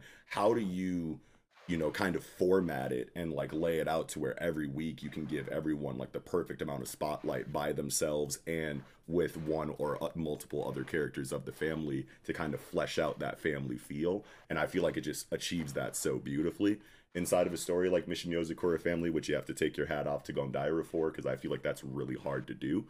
Um, and then the the last thing that I had was the way that the overarching narrative comes back to the story and leaves the story because we always get like i was saying those kind of like isolated stretches of storytelling where it's a whole story in one chapter focusing on you know slice of life character building inside of the family. And then at any point in time after you come out of that it can go right back into the overarching narrative with Tsubomi and father or Tanpopo and it always just seems to flow so fluidly from like one point to another you know what I mean? Because there are those times inside of the story where when it does break away, you can't really tell. It's like American comics, you know what I mean? Where you can just start in a point in time. It didn't tell you how much time had passed from the last chapter to the next one. It doesn't tell you how much time is passing Mm-hmm. from the end of this chapter to the next one. You know what I mean? It's just like a moment in time outside of like the overall story where it's just giving you character work and then once it comes out of that it flows just so beautifully into the overarching narrative again that it's just like wow this dude is accomplishing a, or this person i don't know if Gondaira, i don't know what um what the situation with that is but this person has just got that figured out and just nailed down so well the series feels so planned you know and so organic it's just fire Yeah, in that way They yeah. detour masterfully. Yeah, D yeah, masterfully detour. Thank you. Yeah, I like going back to the kind of the relationship thing with Tayo and um, Mutsumi. Yeah, I just like the focus that's given on the building and development and strengthening of a young relationship where Yes. like you'll get those moments where Tayo is having these introspective like thoughtful moments on like okay how do I balance having this relationship and like cultivating it with being a spy being on missions every day Yeah. having these interactions also going to school yeah, like how do i balance these three things and like maintain health in all three areas so like i like that yeah. That And the focus com- and the comedy is like so. I'm just like remembering like the early comedy, like while we're fleshing out like the the characters inside of the family. It's like they live this life all day, every day, so they can nonchalantly bring up some spy shit or like some dark shit, like oh yeah, these people died over here, or we had to go in and like break you know everybody's bones in like this compound or something, and you always get like that little side comment very tiny drawn like Tayo, like chibi Tayo, like reacting to like this crit because he's like such a fish out of water in the beginning, and like it's kind of like we're him in the beginning, like coming into this family and seeing how they behave. Like, dude, you motherfuckers are crazy, and it's so normal for them. So it works for like world building. It works for you know um, Tayo's uh, character building in relation to the rest of the family when whenever you get them interacting with each other and saying something crazy or doing something crazy and then getting Tayo's fish out of water perspective like superimposed text like uh, you know in the bottom of like a funny ass comment of him reacting to you know these characters acting crazy it's just like a perfect way to kind of like give you the story show you what kind of world it is show you what kind of characters his siblings are while also keeping Tayo involved in some way so that you don't forget about him. But like that is just like all I don't know if that makes sense or if you guys can you know uh, if you guys know what I'm talking about there but like in I'm the beginning you still get it a lot I feel like even now you know what I mean where you just get little reactions from Tayo like yo are you sure you should be saying something like that? Or that's not normal or oh my you know like shit like that like Yeah, little funny like- reactions from Tayo like experiencing the spy world for the first time was just like something that was really good in the beginning. I, I liked the one where it's like it's a moment like um like Tayo is basically that moment like arc when like uh like in Avatar: The Last Airbender, right? Like Tayo is Zuko, where he goes with the gang, and each one of them he has like a heart-to-heart moment, Yeah. and like understands them a little better, and then like gains something for himself through his association with that family member. yeah So I like that a lot. Uh, like Just thought of a like big the- example during the silver uh, rank uh, exam when Tayo is facing Shinzo, and then you have the flashback of Shion, Futaba, and Nanao trying to help him by saying attack his insecurities, and Shion's like, "This dude hates bugs, so like just." introduce some of these like you know super realistic like uh, bug drones that that I that I manufactured or that I bought from somewhere and just make him relive his trauma and that'll give you the opening that you need to to touch him. And Tayo's like yo that's like really mean bro. Like I don't Really want to do that. up. Yeah do that and to yeah and then you switch it to now and he's like yeah don't be mean like that. What we should really do is just slowly poison him until his body can't move anymore. And Tayo's like that's even worse. You know what I mean? Like shit like that It's like Chidi from the Good Place. You know that's how that's worse, right? yeah yeah and then Futaba is like well another big insecurity that he has is that like he doesn't want to hurt his family members so maybe overreact when he hits you and act like you have taken way more damage than you have so that he freaks out for a moment and goes oh my god I hurt Tayo and then you can touch him and he's like you guys are fucking terrible Y'all are menaces. yeah yeah like little shit like that like is just so Mhm. good on the comedy side of things without taking away too much from anything else that's happening And then the fight scenes are just fantastic. Like top notch fight Yes. scenes, great, very clean choreography. the choreography was just like so much better than I expected this series to have, I had considering zero what I expectations for choreography because I was like, oh, there's so much packed into this series. Maybe the choreography is gonna be buns, whatever. Yeah, Um, but but popped no, and I'm like, gas. What the fuck? I was like, holy shit. Like in the I- front line, in the front line arc, when like Tayo like runs into, I don't even know, like it was just such a chaotic gardener? point in the, it was just such a chaotic point in the in the action.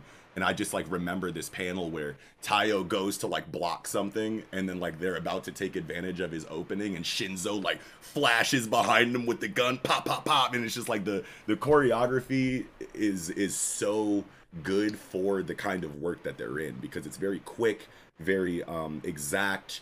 You know, assa- it feels like they really feel like spies or assassins or whatever when they need to. You know what I mean? I feel They like sold that's- the motions. yeah, exactly. Like it, they really, not just inside of concept and and exposition, but inside of the action. Like they really feel like they work that like, like they work this job. You know what I mean? And like that's really impressive that he's able to do all of these things. You know, inside of uh, inside of his story and just balances it all perfectly. Just feels so perfect to me. Yeah.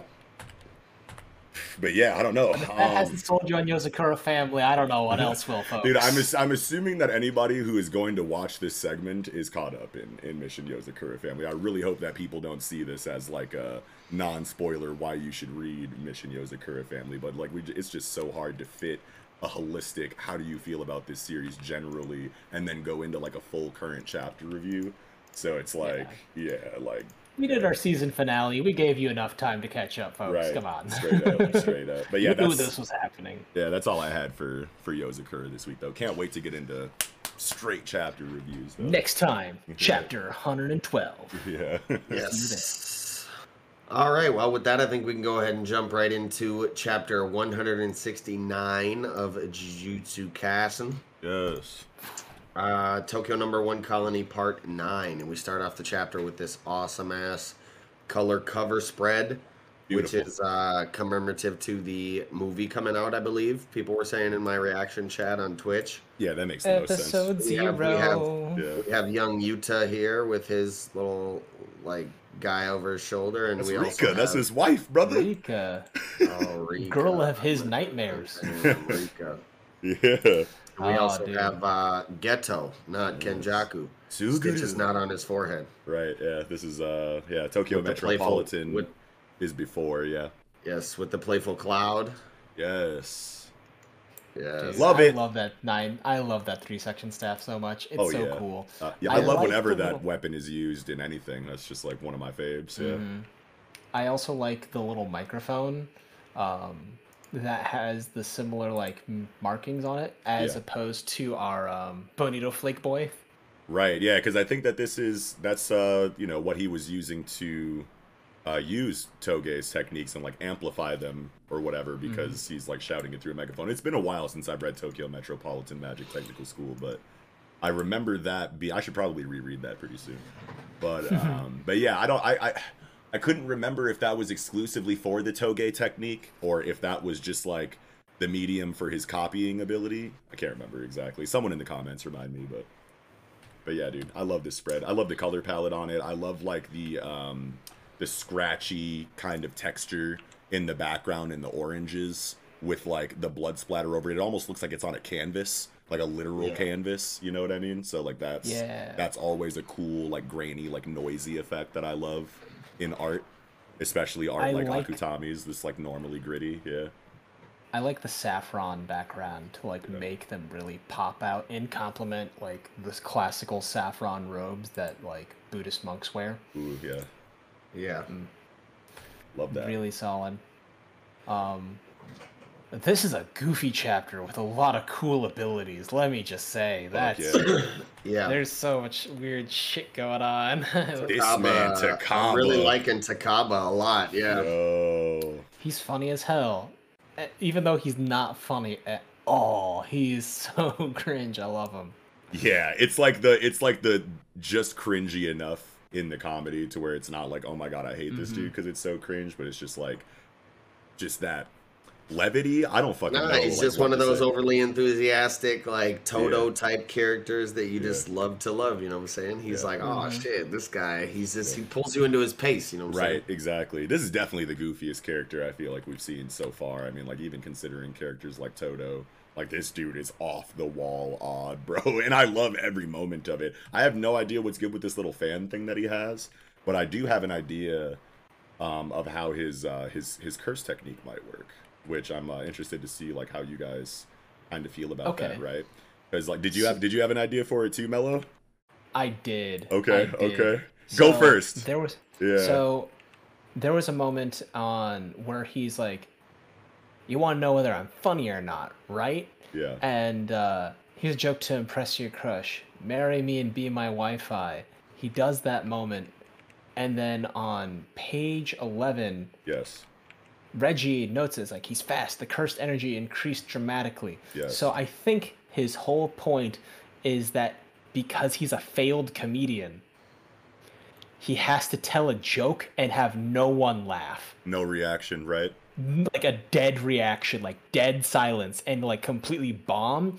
And so that cursed energy, that negative power, fuels him and makes him stupid strong. Yeah, I but he that. has to tell a joke and make it bomb. Yeah. So like that's why he's like doing jokes like the like the, you know, uh, um, Thousand years like of death. thousand years of death. Yeah. He knows that guy's not gonna laugh at that joke. He's just gonna be like motherfucker, and he's like, good, keep making me strong. Like Yeah. I think that's his whole thing Hell is that he has to keep telling jokes eh, for his bit, right? Like Right. he's like, hey, this is my 30 minutes, which is interesting because he had the same line as it's not 50-50 it's Yeah. maybe 70-30 and we talked about how he's had got a power similar to nanami Sure. that is keyed to his job but he's a comedian so he's got 30 minutes and he has to tell his jokes and Oh. it gets him stronger if he succeed but he's a failed comedian so Right. like that's where his cursed energy comes from that's my theory I like that. It's very similar to um,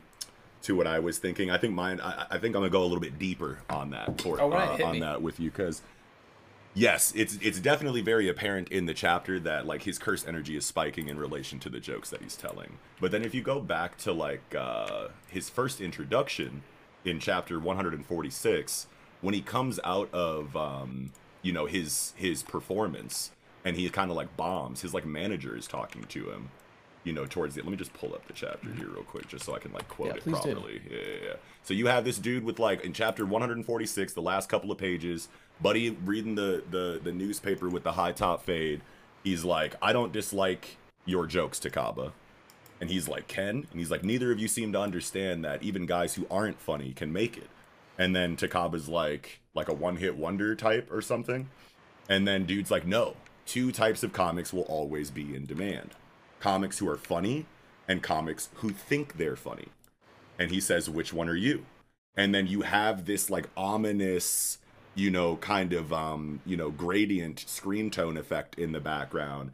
And he's like, I'd say it's 50 50, but maybe it's more like 70 30. And this is obviously had the streets shook for a while, like thinking of Nanami and whatnot, thinking that maybe I, I heard some people say that he like inherited Nanami's technique in some kind of way, which I'm thinking is just what Gege wanted us to think for a while until he actually started Yeah. doing things like a red herring, which is really cool. But the way that I think that that 70-30 split kind of um, goes into his current capabilities is that yes, when he tells a joke, if it if if he gets no reaction and no one thinks it's funny, his curse energy is going to spike and you know because that's like one of the conditions of of of the curse technique. But I think that the 70-30 comes from whether he's actually funny or he just thinks he's funny, right? So like for example, if he were to at first I thought like he would just be dead to rights if someone actually did find his joke funny and he just wouldn't, you know, be able to do anything to them. That's like the counter is like at genuinely laughing at his jokes and then he just barely has any cursed energy and doesn't get the boost that he's thinking and then you can just take advantage of it that way. Then but he I only gets the thirty percent. I, yeah, I think I think he gets um I think he gets a boost no matter what, and I think that like if the joke lands, then it's only thirty percent. If the joke doesn't land, it's seventy percent. You know? Oh, what I mean? that's cool. I yeah, like that a lot. yeah, you know what I mean? Because then, because because I'm I'm just picturing a scenario where he's so confident in his abilities because of how unfunny he is to most people. But I think that maybe he doesn't even know exactly how it works exactly because I think that this is like a new technique for him. He's he's inherited this since the Culling game, just like um, you know, fucking Higuruma. You know what I mean? So he's new to cursed energy as well. He's obviously not as um, analytical and as like critically thinking as a character like Higuruma is just inherently because he's obviously just like a dumb comedian or whatever but this is him just using the technique to the best of his abilities anyway. And i think maybe the fact that he doesn't know really all of the ins and outs of exactly how the curse technique works actually does make it stronger almost potentially. That's a little bit farther out you know there as as far as like reaching for for for reasoning in things but i'm i'm i'm pretty certain at least right now that that is where that 70-30 split comes from is whether or not they think you're funny for real or whether or not you just think the joke is funny. Because otherwise it wouldn't tie back to the conversation that he had with his manager in his first you know conversation. Because he says there's two kinds of, of comedians. Ones that are legitimately funny and ones that aren't but think they are. You know what i mean? So that is where i think that that 70-30 split kind of comes from. And he, he's also like very that. wishy-washy on like what the answer even is. So that kind of also fuels my idea that he doesn't even know all of the rules to this. You know what I mean? And whether or not that strengthens the technique or whether or not his character is going to grow into really understanding exactly how the technique works and that'll make him stronger, I don't know, but I'm I'm feeling really confident that that's the 70-30 split there. I like on page seven. Even Megumi's just like he reminds me of Todo. Yeah. yeah. Hell yeah. Oh, dude, I love this guy's like language though. He's hilarious. Like, I think he's genuinely like as a character hilarious because he's like, damn, what a tough crowd. Stiffs like you left your laughs in the womb. Right. he's just, he's heckling them. He's like, Yeah. hey, you didn't laugh at me. I'm gonna reverse heckle you. Yeah. just There's another like visual like thing in the art that I'm that uh that I'm noticing where um someone or Snooty, my homeboy or our, our homeboy Snooty actually pointed this out to me because I actually read this chapter with him in Discord when it came out on Friday in the fan scan. But um he pointed out that like there are some panels where Takaba is drawn with and without the white lines on his left arm.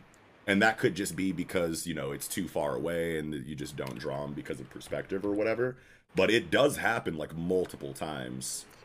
On throughout page the 14, chapter. you get one like that. Right away on they page should, four. They should be drawn. six and Yeah, seven. right away on page four, you can see that he doesn't have the white lines on his left arm for the whole page. Mm.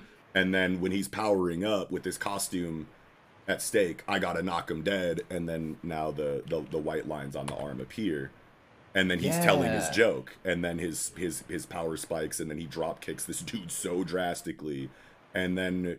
What did you say? It was 14? Yeah, there we go. Yeah, that's a big one. See, this is not a mistake. This isn't like a perspective, depth based. I just didn't draw it because the character's too far away kind of thing. Like Gege is purposely not drawing these white lines, you know, on the left arm something. And then right under it, there's a panel where they're drawn. Yeah, exactly, exactly. So shout, Oh, shout out that's to weird. yeah, shout out to Snooty for noticing that. I have no idea how that like goes into the technique at all. But I mean, this isn't the first time that we've seen something like this inside of you. Like Gege likes to leave little tiny, um, you know, visual storytelling cues like Haruta Shigemo. You know what I mean? Like how he had his technique literally written on his face and we just like didn't know until the explanation was given to us or i think maybe somebody on twitter might have pointed it out beforehand but it was just like very sneaky you know what i mean Oh, Page he's page only got the lines when he's telling a joke. exactly that's what i was saying yeah Page 18, Yeah. when he's doing the uh, Thousand Years of Death, yep lines are drawn. Page 9 or page 20, yep they're not drawn when he's jumping off the uh, roof. Exactly. So I think that might be an indicator of whether or not the joke lands. Or no, I guess it's just I guess it's just whenever he's telling the joke because it's not it's not like they only appear after the joke. And that's so- the two types. It's it's it's like the Nanami thing where it's like the two lines or something like that, where it's like the scale and it's just the two types. His bands represent the two types. Do I think I'm funny, or does anyone else think I'm funny? Boom, Yeah, boom. yeah. And then that's really cool because even on the one with um when he's getting off the rooftop, even the leg bands disappear. Ah, yeah, you're right. You're totally right. So wait a minute, Yeah. is it just Oh, wait, no, because then on 14 only the arm bands are gone, And but the legs are still there. page 13 page 12 when he's talking to megumi you can see that his legs don't have any Yeah. things right Yep. he's saying call me takaba this and that he's Page not four, too. actually making yeah Yep. he's not actually making jokes page four you can see uh he doesn't have it either On Um, page four, on the top right panel of page four, he has it on the legs, but not the Yep. arm. And then the bottom left panel of page four, he doesn't have it on the arms or the legs. yeah so like I don't so- know what these combinations represent, but I feel like we're on to something here. Um, I think it's like charge up or wind up because like you see because on top of page four when he's like he's still doing like the pose where he's like I did no damage, you know the thing. He's still doing the bit. yeah. So like it's it's he's winding out from his bit where like the arm disappears first, the leg disappears secondary, and then so on and so forth. Bruh. So like he's transitioning from bits Yeah. right and it's like you know talking about uh, um stuff uh and uh the paper fan is very much an old school slapstick thing Ah, Like, sure. you- it- it's it's it's the weapon that does the least amount of damage in super smash bros Oh man, yeah. It's just Right, the annoying to get. It's just annoying Yeah. to get hit with. Yeah, it's just the, like it's just the pa pa pa Yeah, It- like- it's it's designed to make a lot of noise when you smack someone right. Yeah. and so I love that he's using that. Like it's it he he's he's got that little classic like uh Joker Harley Quinn kind of thing where he's just Yeah. like it's funny and that's why it works. yeah. Dude, I love Gege, man. They're like, so, I- I could just feel like the fun that creating this character and like creating and drawing and, and making these chapters is, is probably for them because it's like, man, it's all of this in your face comedy and like awkwardness and like weirdness totally probably distracting most people from picking up on these visual cues or really thinking that there's any kind of indication of what this dude's technique really is when it's just like so like right underneath your nose type shit and you most people probably just like wouldn't notice it on like a casual reading because they're just like so wrapped up in how goofy this motherfucker is you know what i mean? Like it took it took me some like hmm, I really gotta put my sleuthing cap on for this type shit, and I just like love that inside of Jujutsu Kaisen. On page Oh, man. 18 and 19, on the pa- on the bottom panel of 19, it almost looks like both of his legs are black with the white stripes when he's like kind of jumping up out of the what Uh, page? What page? 19 on the bottom as Buddy's going smashing through the Oh, as he's like the- kicks the shit out of this dude. no, it, Yeah, it was after the thousand years of death. Yeah, but then he hits him with a thousand years of death, and then he's like, "Don't mock me," and then he kicks him in the fucking face into the building. You're talking about that page? Oh yeah, he him. does kick him. Yeah, yeah. yeah. So, So, what yeah, are you talking about here? It looks like it almost looks like both of his legs are black now with the white stripes. Oh yeah. true. Oh, yeah, dude. Oh, so that means that his reaction may have been negative enough that he just put him into power mode. yeah, like super like- duper like- power mode. Yeah. Oh man, so it's like half and half, 50-50 and then now it's like 30-70 where it's just like, yeah, that joke bombed. That Yeah. guy hated Yeah, you. Yeah, depending on how "Cool." much they hate the joke, your power That's kind of amazing. scales with that. Yeah. I love Yeah. that. I l- that's so meta, and I love yeah, it. that's like I love really it so fucking much. good. Good so spot, much visual potential visual storytelling in this chapter, man. I think love this it. is definitely like visual, like hidden, vid- like like the the art is telling us a lot more than we realize. I want to say, like for sure, for sure, like on purpose, like definitely. That this is not a mistake. This is not on accident. This is not anything like that. This is 100% Gege doing this. Are we taking over unders on whether like Megumi kills Buddy next chapter or what? I think, yeah, I think, uh, I think Reggie's He's gonna take out Reggie. Yeah, re- I- obviously is is kind of like my answer to that, but I think that we're really going to be impressed by Reggie at the end because he's being built up like such a bitch. You know what I mean? Like such a you know background scheming lackey using you know like motherfucker that isn't all that tight. But then in this chapter, you start to see like what his capabilities for real in close quarters combat. Like after he drop kicks this motherfucker, Megumi takes that opportunity while he's distracted, reaches up from the fucking shadow, tries to like rip his dick off or something. I don't even know what he was trying no, to do. he's not ripping his. He he was gra- he was like, what else he grabbing for? Not Like, him, what- his legs trying to. Nah, uh, it's dead square in the middle of his shit. His shit is dangling, and he's like, "I got that." Oh, I'm about to. I don't know what he was playing in, but it looked like he was trying to grab tear something. his whole scrotum out. Yeah, I'm leaving here with something. no, Taking but- your receipts for that. organs, my G. Yeah, no, but the reason why I brought that up, even though we're kind of talking about Megumi grabbing dick now, the reason why I brought that up is because like this was like the first time you actually saw that this motherfucker can like do shit at close quarters. Like he is capable because he noticed this like super secret blind spot attack, you know, from the depths while he's distracted, and he still had the reaction time to get out of the way. So I was like, okay, nah, this dude can do some shit already.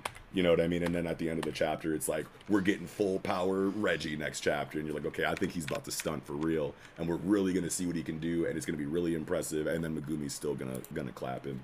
But I I'm just mean, like, Reggie's got some cool powers. He's got the utility belt out of those receipts, Yeah. and like he created gas. Like previous chapter, he created gas, which accentuated the exploding body parts, and then oh yeah, so Um, like his receipts, kind of like uh gain in in oh dude, like um in Greed Island, Hunter Hunter.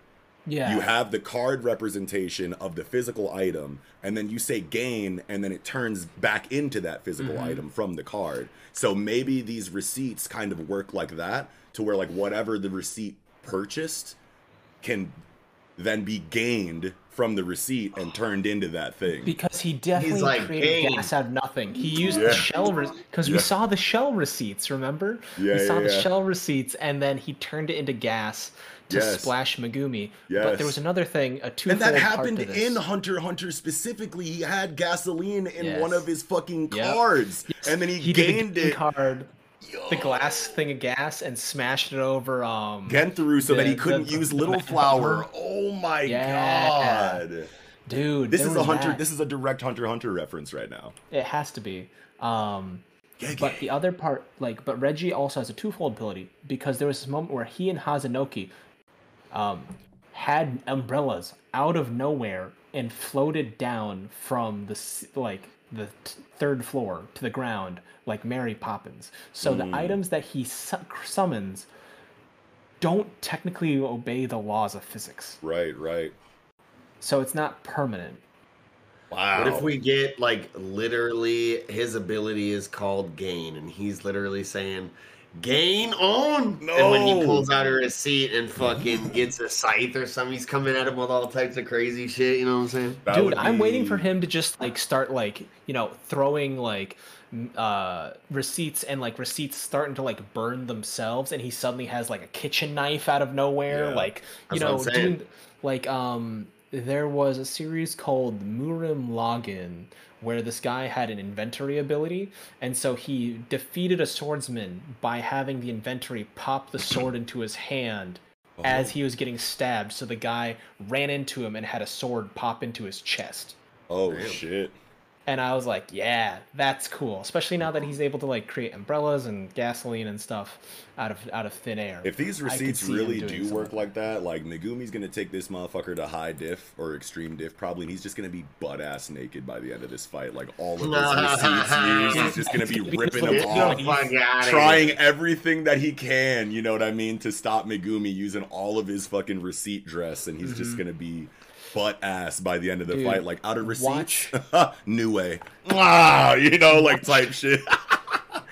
I'm waiting for like Way. Megumi to do like like a punch Yeah, alright. to like his throat or like Yeah. his like like his like collarbone to like break his collarbone just like "Bah!" and like the receipt turns into a loaf of bread like cushions the impact or something like that that'd be funny and he's like oh i need to start making more shit Dude, I'm so excited for that. I'm so because it's going on break. The whole magazine's going on break. We have to wait like two weeks before the continuation Yeah, of all of these stories, days. man. Fuck. ah man that's okay but hazenoki his compadre Yeah. the guy with the mullet and the suspenders is probably like his coolest minion straight Yeah, up the coolest minion Yeah. I love that his body parts straight up explode, and he's using uh, what Megumi said. It was a reversed curse technique to regenerate. I don't know So if that's like what's actually going on here though, because I remember that I was his eyes. right, and I and I remember that like when um, we were on break when these chapters were happening, so we didn't Mhm. actually have a conversation about it in this kind of setting. But I remember asking on Twitter, I was like, "Is he using reverse?" Before this chapter came out, I was like, "Is he using reverse curse technique?"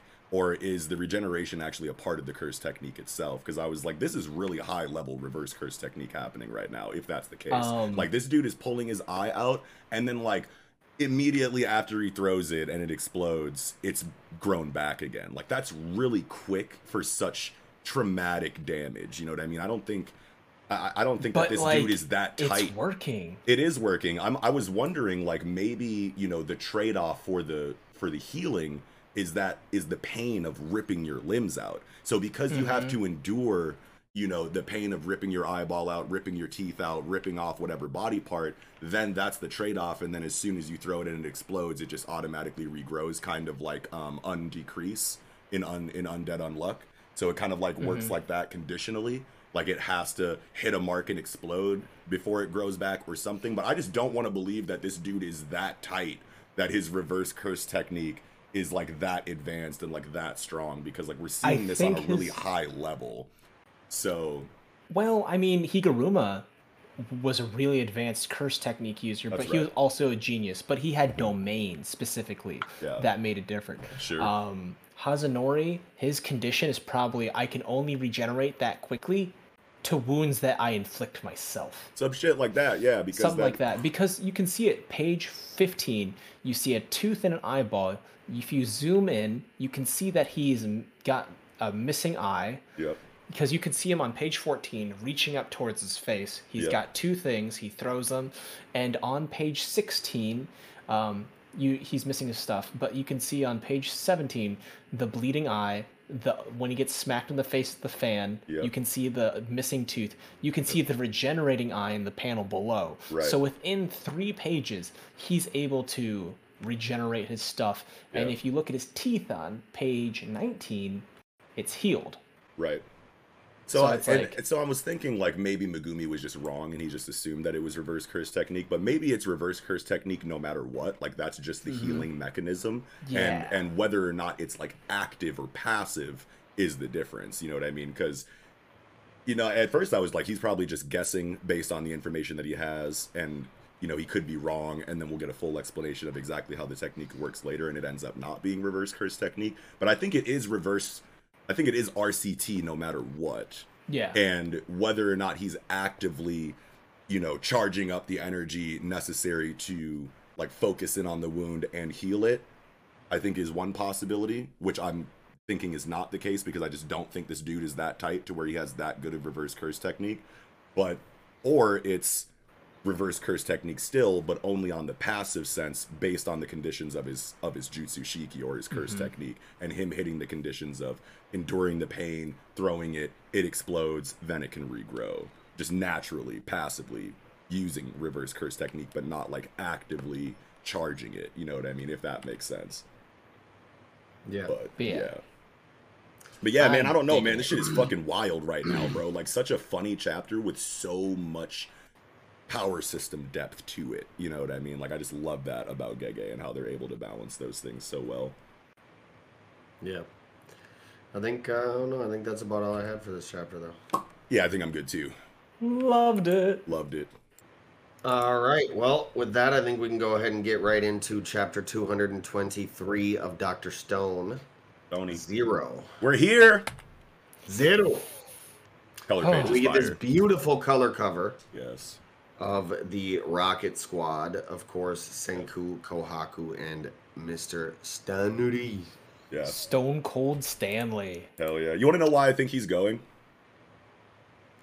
He Obviously, going, we. It's confirmed, yeah. No, no, no, no, no. He's the only person okay with murder. I know that he's going, but I'm saying the reason like why he's going is I think because there's got to be a character that can die in this mission, and it's not gonna be like Riichiro Inagaki is not gonna have anybody in the main squad die. Yeah. So so I think that like oh. yeah I think I think Stanley is going one because he's obviously the most capable, but also because someone needs to not come back from this trip, and it'll probably be Stanley.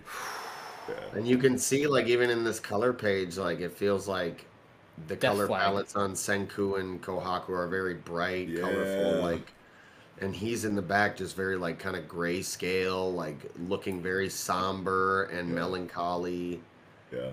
you know. Oh my god. Is his death gonna end up being like petrified and floating off into space so they never unpetrify him? or uh, something like that. Or like you never know like what kind of threat they're going to run into on the moon once they confront Y Man. Yeah. You don't know like what kind of like setup that he has on the moon. You just know that he's there. So like that is entirely mysterious and will be kind of hard to guess. But like whatever it is, whether he's petrified and floated off into space, whether he's blown up, whether he's you know like whatever. You know what I mean? I think I I think I'm very strongly believe that Stanley does not come back. Stanley does not come back from this. Rip Stanley. Yeah. Which is like kind of sad to think about, you know what I mean? He's one of my favorite characters. yeah. Um, just I normally hate pretty boy characters, Sure. but Stanley really warmed my heart by not focusing on his looks at all and Yeah. being purely competent. I was like, yes, this is a great subversion of what I can expect. Yeah, Love it. absolutely. Plus, he's just like so Um, cool, and like this chapter, like you know, really kind of built him up in relation to the rest of the main cast a little bit. Because you have Ryusui going like, "You stole my spot, you better make it count," and he's like, "You already No. know what it is, yeah, you know, like." it is my G. Yeah, it's like man, and then you get like the super sentimental moment where Zeno is like, "You can't smoke in space, but I got you some chewing tobacco in the shape of cigarettes to kind of like you know ease that." It's just building up sentimental value wholesome. for Stanley. Yeah, you know what I mean because he ain't coming back. You know what I mean? Like that's just.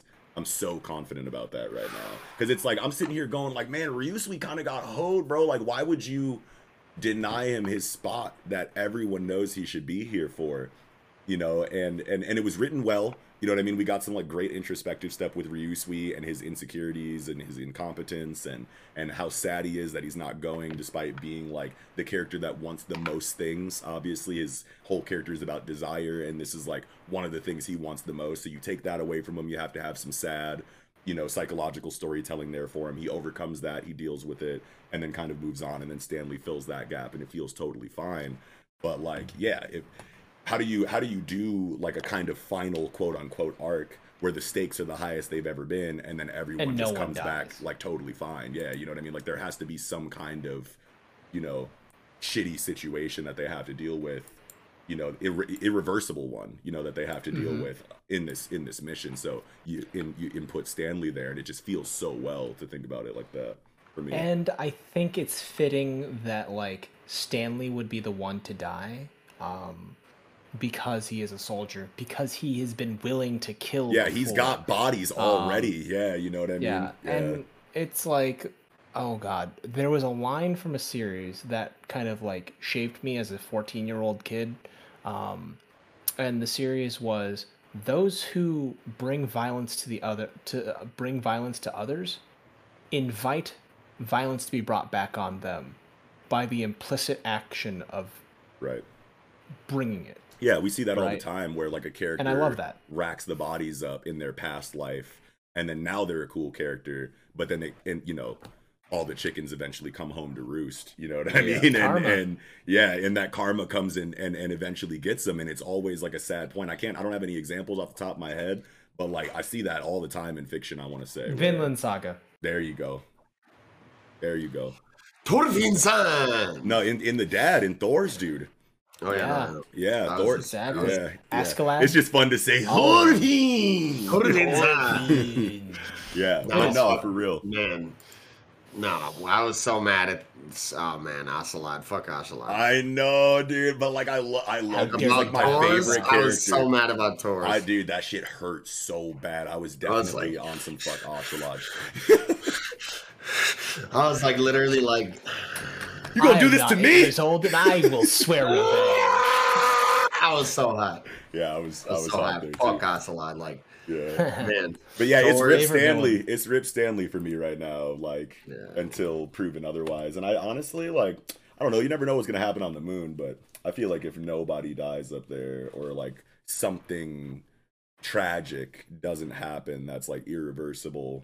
That that's gonna maybe take away from the stakes. You're just a gloom and doom I just, ass I, well, I just, I just don't think you build stakes. Just don't build. No, You're just just a bloodthirsty. no. I'm not. Just like No. I just don't like you know not capitalizing on the stake building that that that. So what that if I am do? Yeah, you know, bloodthirsty? like I think. I mean, don't create that big of a threat if you're not going to you know. that's why Chrome was like, "Nah, we all coming back, man." He did say that. Nah, he did say I that. feel like I feel like, but like and you want he that to was happen, doubting. but it shouldn't. You know, he like, was doubting. Like yeah.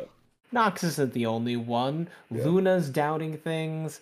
Uh, you know, Luna's doubting things. And they're like, "Hey, man," you know, and Senku's just like, "Don't worry."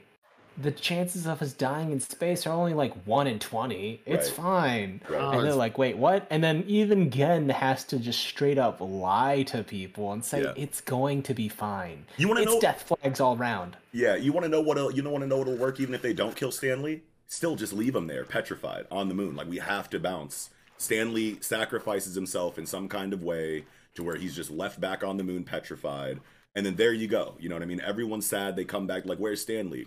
You know, and then you just get like the, sh- the shaking the head panel. You know what I mean, or something like that. As long as the characters feel the loss, cool. And then you go back and get them, you know what I mean? A really crazy moment, like 50 years later or some shit, when they finally go back to get him and Zeno's old as hell or something, you know, like, I got you, bro. Like, I, I came back for you type shit. Like, whatever. Even if you don't kill him, like, you can still make the stakes work. You can still make Yeah. that, that consequence Put that happen. in the epilogue. Yeah, you know what I mean, like something like that. There's a lot of ways you can do it, and I'm sure Riichiro Inagaki is is the brilliant writer that he is. You know what I mean? Like he'll he'll figure it out even if he doesn't kill him. But I really think that something tragic and seemingly at least irreversible, Oh you know, my should god. kind of happen.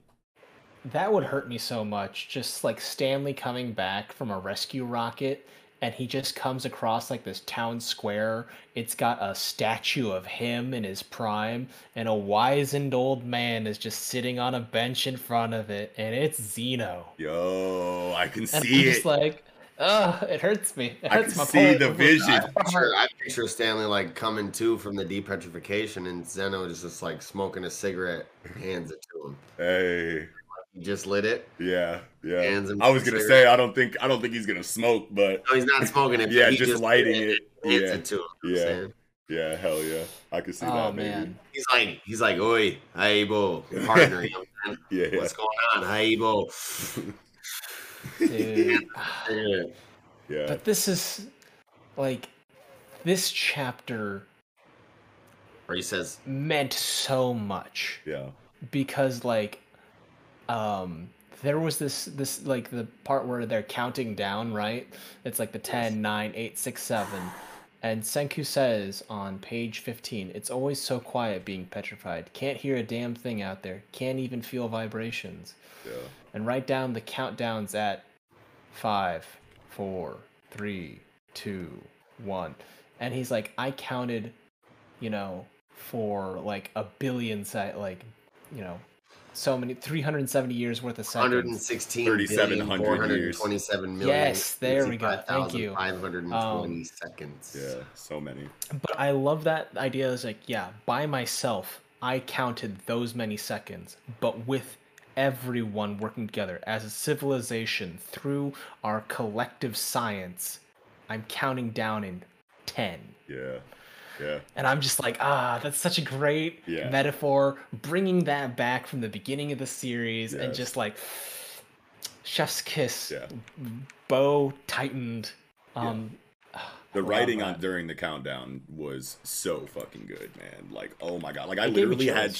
chills. Like I was reading, I was like, oh my god, we're here. It's counting down. They're gonna blast off. I'm gonna see a double page spread of this rocket blasting off at the end of this chapter. And I just remember being like, oh my god, while I was reading it, bro. Like I, it's just such a such an um an emotionally potent yeah, last this is like the third time I've gone through this chapter, and I still got goose pimples. Yeah, dude. I'm just like. Because it's like, dude, like this is the invention, you know, the kind of feat that we've been waiting for ever since we first started getting development for Senku and like what he wants to do as ever since childhood. He's like, I'm going to the moon, like soon. You know what I mean? Like, and then we get all of that rocket ship building flashback while he was dead after Tsukasa killed him, quote unquote. You know what I mean? Like all of that stuff laid the foundation for why this is so emotionally resonant in this chapter right now and they keep going back and kind of like hinting at this and sprinkling more development you know what i mean onto it like leading into it it's just been so beautifully built up to and now we're finally in the air bro like oh my god Yeah. we're on the way to the moon bro ah. yeah Uh, and just it's like, song everybody's of the Valkyries goals playing in the background. what'd you say Like the song of the Valkyrie, Ride of the Valkyries playing in the background. Oh no, I was hearing I was hearing fucking Elton John, and I think it's gonna be a long, long Long, time. long time. Yeah, till touchdown brings me Brings me round again to find. find I'm not the man they think I think am. I am at home. Oh, Oh, oh, oh, oh, no. I'm a I'm a rocket, rocket man. man. Rocket, Rocket man, burning out his fuse out here alone. Oh, Project no. Idol coming soon. Let's Dude, go. wait a minute, dude. Like, what are the chances? Hold on, bro. Like in the anime, bro, if they play that song, I doubt it's possible. But like, we already have like an American singer that like had a whole like American song in the anime, like or English song. That was Vivian. Vivian, yeah, Vivian Yeah. Goldberg or whatever her fucking name is. I can't remember. Lillian, oh, dude. Lillian, not Vivian. Yeah, Lillian. Lillian. Yeah, yeah, Lillian yeah. Goldberg. Yeah, dude, that would be some shit, bro. That's definitely No, Lillian not gonna- Weinberg. What Lillian the fuck is Weinberg. wrong with us? Jesus I mean, Christ. whatever, Holy- dude. How long ago was that? And it's such a fucking forgettable character. Yeah, it's, It's a an pretty. important Alright. plot point. is an important plot point, but like, Um, who cares? Like, but like, about her. I think it'd be really interesting if they had Lillian's voice character or someone who's Yeah. like sounds like Lillian doing that song That'd be insane. as they're going up into space. They're definitely not gonna do fucking Rocket Man, but that's just like I'm like picturing it in the anime, and I'm just like I want it, but it's not happening. But that's just what I heard when I was like seeing the rocket blast off. I was like, shit, Elton, Yeah, and we finally got the meeting between Kaseki and Joel, Joel. yes, The toast between the master engineers, bro. bro. And then they start working together, and they're like, oh my god, the this is a match made in Medusa, this is god tier engineering right now. They're just like, I love their dichotomy, yeah, like because like young prodigious, young Joel, buck. Yeah. Joel is young but represents the old school, whereas like Kaseki is old and represents like the the new new school. You know, newer school than he's used to. That's for yeah, sure. exactly. Yeah. So like I I like that kind of fusion. I'm just like ah. And like you can see Kaseki's age in this page Oh, yeah. eleven. I'm just like, oh, you ain't gonna live that much longer past the epilogue. Nah, bro. because they, they, they keep there, hitting that they're gonna man. fucking like keep petrifying him and making Yeah, him younger and shit, which is like a moral quandary, obviously, Is- that they have to that a lo- explore. But like that's that's in that's in the cards. Like that's how the Medusa works. They've already talked about how every time Kaseki's been petrified, which is multiple times now, he comes back a little bit more limber. You know what I'm saying? A little bit more nimble, a little bit stretchier. You know what I mean? Than he was before. You know? Oh my so- god, that'd be horrifying. You know what'd be really fucking weird is if they have like this like I like it would have to be like a bonus blooper thing that they have a thing where someone's like, yeah, and then they like petrify themselves way too much and they're like a teen and they're like, fuck. yeah. Little point one chapter. yeah, nah, it's Yeah. good though. Yeah, no, Man. dude, this shit is so good. I'm like so ready. God, every time I get to like this last page, like in Jujutsu Kaisen and now Doctor Stone, I'm like, man, two weeks before we get the next chapter of this, they're like, like such hype points in all of these stories, and it's just gonna be a fucking nightmare waiting for the next one. Oh man, Yeah. but like, can we just appreciate just the simple beauty that they have for like this cape that's Yeah. depicted on eighteen nineteen? Yeah, Yes. love this. Oh, Uchi like, it spreads are always so drastic, bro. so good. Even the ones Like, that incorporate like photographs, like a lot of them do. Like he, this he makes seems it so peaceful. Yeah. Mm-hmm. They've got the ship on the side to observe everybody where everyone else is. That's their command tower. Yeah, bro.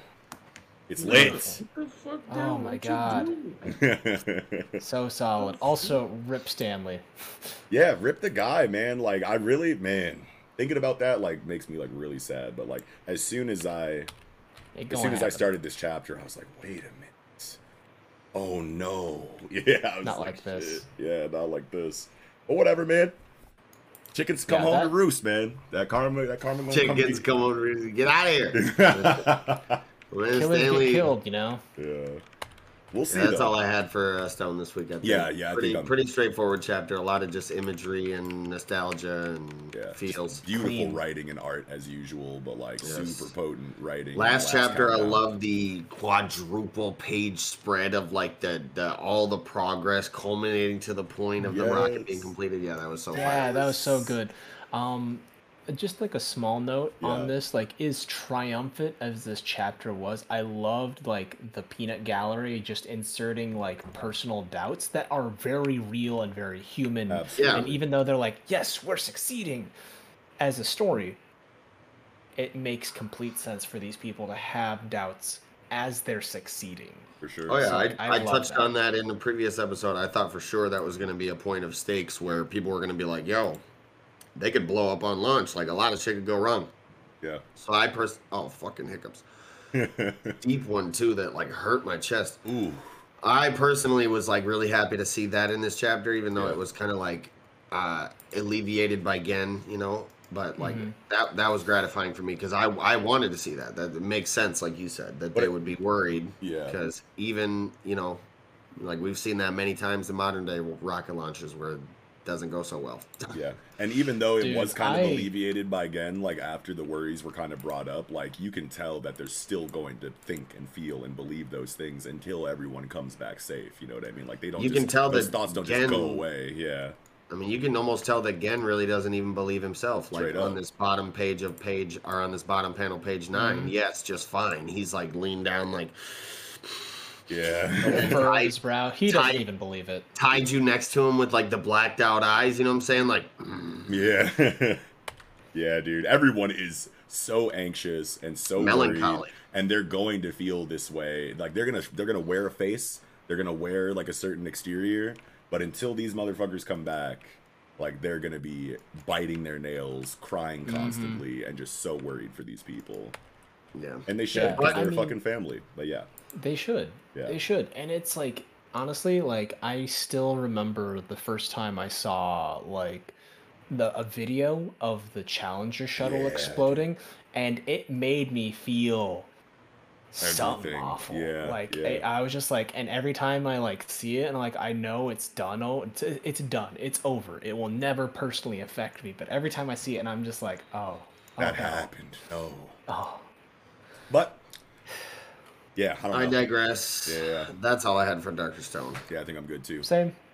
All right. Well, with that, I think we can go ahead and get right into chapter 338 of My Hero Academia. The story of how we all became heroes, part one. Yes. I like that. Hell yeah. Yeah. And we 'Cause get it's this nice cover of uh, Deku and Aoyama looking Yes. melancholy. Yeah. This is the first time he's looked attractive. yeah. Straight up. This, like- is, this is yeah. straight up. I, I never thought I would hear the words out of my mouth. Hey, I'm looking pretty good today. yeah. Yeah, but he's just like in such a bad spot. Like, just like sucks that it has to be like under these circumstances. But I never really cared too much for Aoyama before this anyway, so whatever. yeah, he's just a guy. Yeah. I'm just like, whatever. But I like I like the parallels his origin has, like his secret origins, so to speak. Right. Like, I dig that. Mhm. I I like that. It kind of compounds the whole thing because like, his parents seem he's rich. He's a rich boy. He comes from a wealthy, affluent family, and they used their connections. They paid money to find all for one. Yeah. How fucked up is that? That's hilariously bad. Yeah. I like like just going into what you were saying about the parallels obviously between him and Deku and their upbringing. It's like Deku didn't have a quirk and all he wanted to do was find out how to be a hero anyway despite that and his mom had given up on him. Whereas like in Aoyama's situation he was like, yeah, this kind of sucks but like I'm not Midoriya about it and his parents were like the Midoriya, you know what I mean? They're like, "No, we're getting you this quirk." You know what I'm saying? Like we're making this happen, you know. So it's it's it's it's cool narratively like that, but it also just shows like different situations of people dealing with the same issue in this mm-hmm. society that's been built up so well in My Hero Academia. It's like these are like if these are two stories, like what are the other stories for characters that aren't a part of this story, like in the background? You know what I mean? For quirkless kids. I mean, know. You wanna know what's Gentle crazy? sad. Yeah, Yeah. what's up? You want to know what's wild about the Deku situation too is that like he went to the doctor. What if his doctor. mom got the proposition and was like, "Nah," you know what I'm saying? Like, what if the doctor was like, "You know, I can maybe hook you up with somebody who can uh, give your kid a quirk." You and know he what I'm was directly affiliated. Like we know that that Eggman dude was working for Buddy, so like, yeah, Dude, that's definitely um, a So possibility. that's just a deeper level of understanding that Deku. I just kinda thought of have with something. this. Right, right, yeah, So they were like, "Hey, Deku's not manifesting his quirk," and they've visited the doctor, who's like their regular doctor, right? right, And uh, Deku's dad is never around. right. What if Deku's dad was a guy who crossed AFO, got killed, and they stole Deku's quirk as a child? Because the dad fucked up or whatever. Like Deku was fucked up, supposed like- to have a quirk, but like, Like the dad did some weird shit and the, blew the it. dad yeah. the dad tried to do some like try got some second thoughts and tried to be a hero about it and so like Oh, he's fuck. like yeah no we'll take your kid's quirk if you don't work with us Yo. and then he still get you know he still crosses them he's dead because aoyama's like oh you know this guy they showed us they killed a guy Yeah.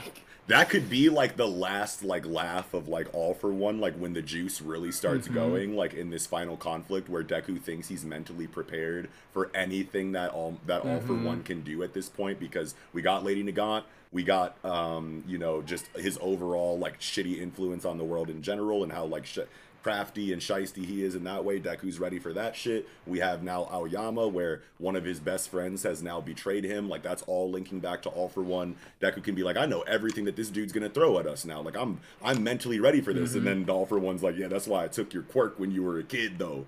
And now Midoriya's right back to like mentally i'm broken. the reason you're like this Why you say it like that though? He said, That's why I took your quirk when you were a kid though. I don't know. That's just like how I pictured it when I was thinking about it. I Ah, guess, ah, but like, ah, yeah, I ah, could totally, ah, ah. yeah, I could totally see that Foe's being like, bizarre adventure yeah, it's like the last thing he does as like something that was just totally not um, predictable. Like from Midori. Midori is all in his convictions. He's like, I'm ready to fight you, motherfucker. It's over. We got you dead to rights. And then he just says that to him. And now, like, that throws him off kilter mentally enough to where it shifts the tide of that in some kind of way. I could totally see that happening too. That would be wild as fuck. Or maybe Deku's dad was essentially Aoyama's parents and was like, My kid doesn't have a quirk. I gotta go get one from All for One. I'm about to go try to work with them. And then, like Mello said, tries to be a hero, has second thoughts, and then All for One just kills the dad because of that before he could even get the quirk He's for like, Deku. "Oh, you breathe fire, right? I have a client that was looking for something like that." yeah, Yoink. yeah, type shit, type shit. I definitely think that that is a really, really strong possibility in one way or the other Yeah, someone like I feel like it might, like maybe not the the hey, you're only quirkless because I made you quirkless. Because part of me is like, oh, that's too perfect, yeah, you know. yeah. Um, but it would still make I a lot of definitely, sense, though.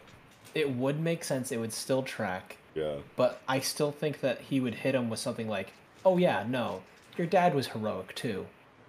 you lasted much longer, and just Yeah. like, wait, what? Yeah. it's like, oh, yeah, Yo. gotcha. oh, rattled you, got him. Yeah. Yeah, we never really got to talk about the traitor reveal because we were on break, obviously, during that. Like the last chapter I think that we talked about was the I have friends everywhere, and then it kind of like showed Hagakure. I think that was the last conversation that we had Mhm. on camera. But I just love like the red herring bait and switch on that Kohei that, Ah. that Kohei hit us with. It's like, oh yeah, you was thought it was Hagakure, but no, she just was the one that saw that it was Aoyama, you know. So I love that because, like, man, when you're building up to a fucking traitor reveal that everyone thinks that you, as the writer, forgot about, and then you finally start giving it to them, and they're like, oh man, this reveal is terrible. Hagakure, no one cares about this bitch. And then it's like not her, you know what I mean? Like that's just Dude, like it was the funniest way thing to to, do see it. Twitter Yeah. react to that. I was like, gotcha, bitch. trolled the I was like, shit out of y'all. Yeah, like He's like, epic. he's like, you think he didn't have a Twitter? no, Kohei was watching the streets and said, "Oh yeah, watch this." Yeah, we moving back to kind of the events of the Yeah, yeah, chapter yeah. here. We start off with like the interrogation scene, all the um, all the teachers and, and like police like kind of saying like, okay, we we gotta take this kid into custody and really like put him under protection. Kids kind of making like heartfelt proclamations of like, you know, Aoyama, you you're not fully bad. Like we can kind of steer this. It's actually the kids who put an interesting spin on what they can do. Have Aoyama manipulate all for one's intel to their advantage in a sense, and then and then um, Aizawa, who was cool to see. He's like in the hospital on on a, on the on the on the Zoom call. You know what I'm saying? Right, right. He's like, "Oh shit, I might have a plan." They're Yeah. talking. They're they're spitting kind of. Hold up, cover their ears. You know what I'm saying? Yeah, And uh, and we don't even get to hear the plan. I know. I can't wait till that's like revealed. though. Dude, it's obviously gonna I be revealed like- through the action probably once the heat turns up, which is always just a great way to deliver secret conversations that are had off panel. It's gonna be like right in the middle. It's gonna just be inserted somewhere where we, we least expect it. Like Deku's gonna be about to do something, and it's gonna flash back to Yeah. the conversation where he's like, "This is the plan." Yeah. When this happens, you do this. When that happens, you do that. You know what I mean? D, Yeah. D, Yeah. D. I always like Dude, that. Okay. I like that because um, it all comes from that moment where like, hey, how did you not tell him about the raid in Kamino? And they're like, we had no way to contact him. He just came to us and we gave him a report, and that's it. Mm. Yeah.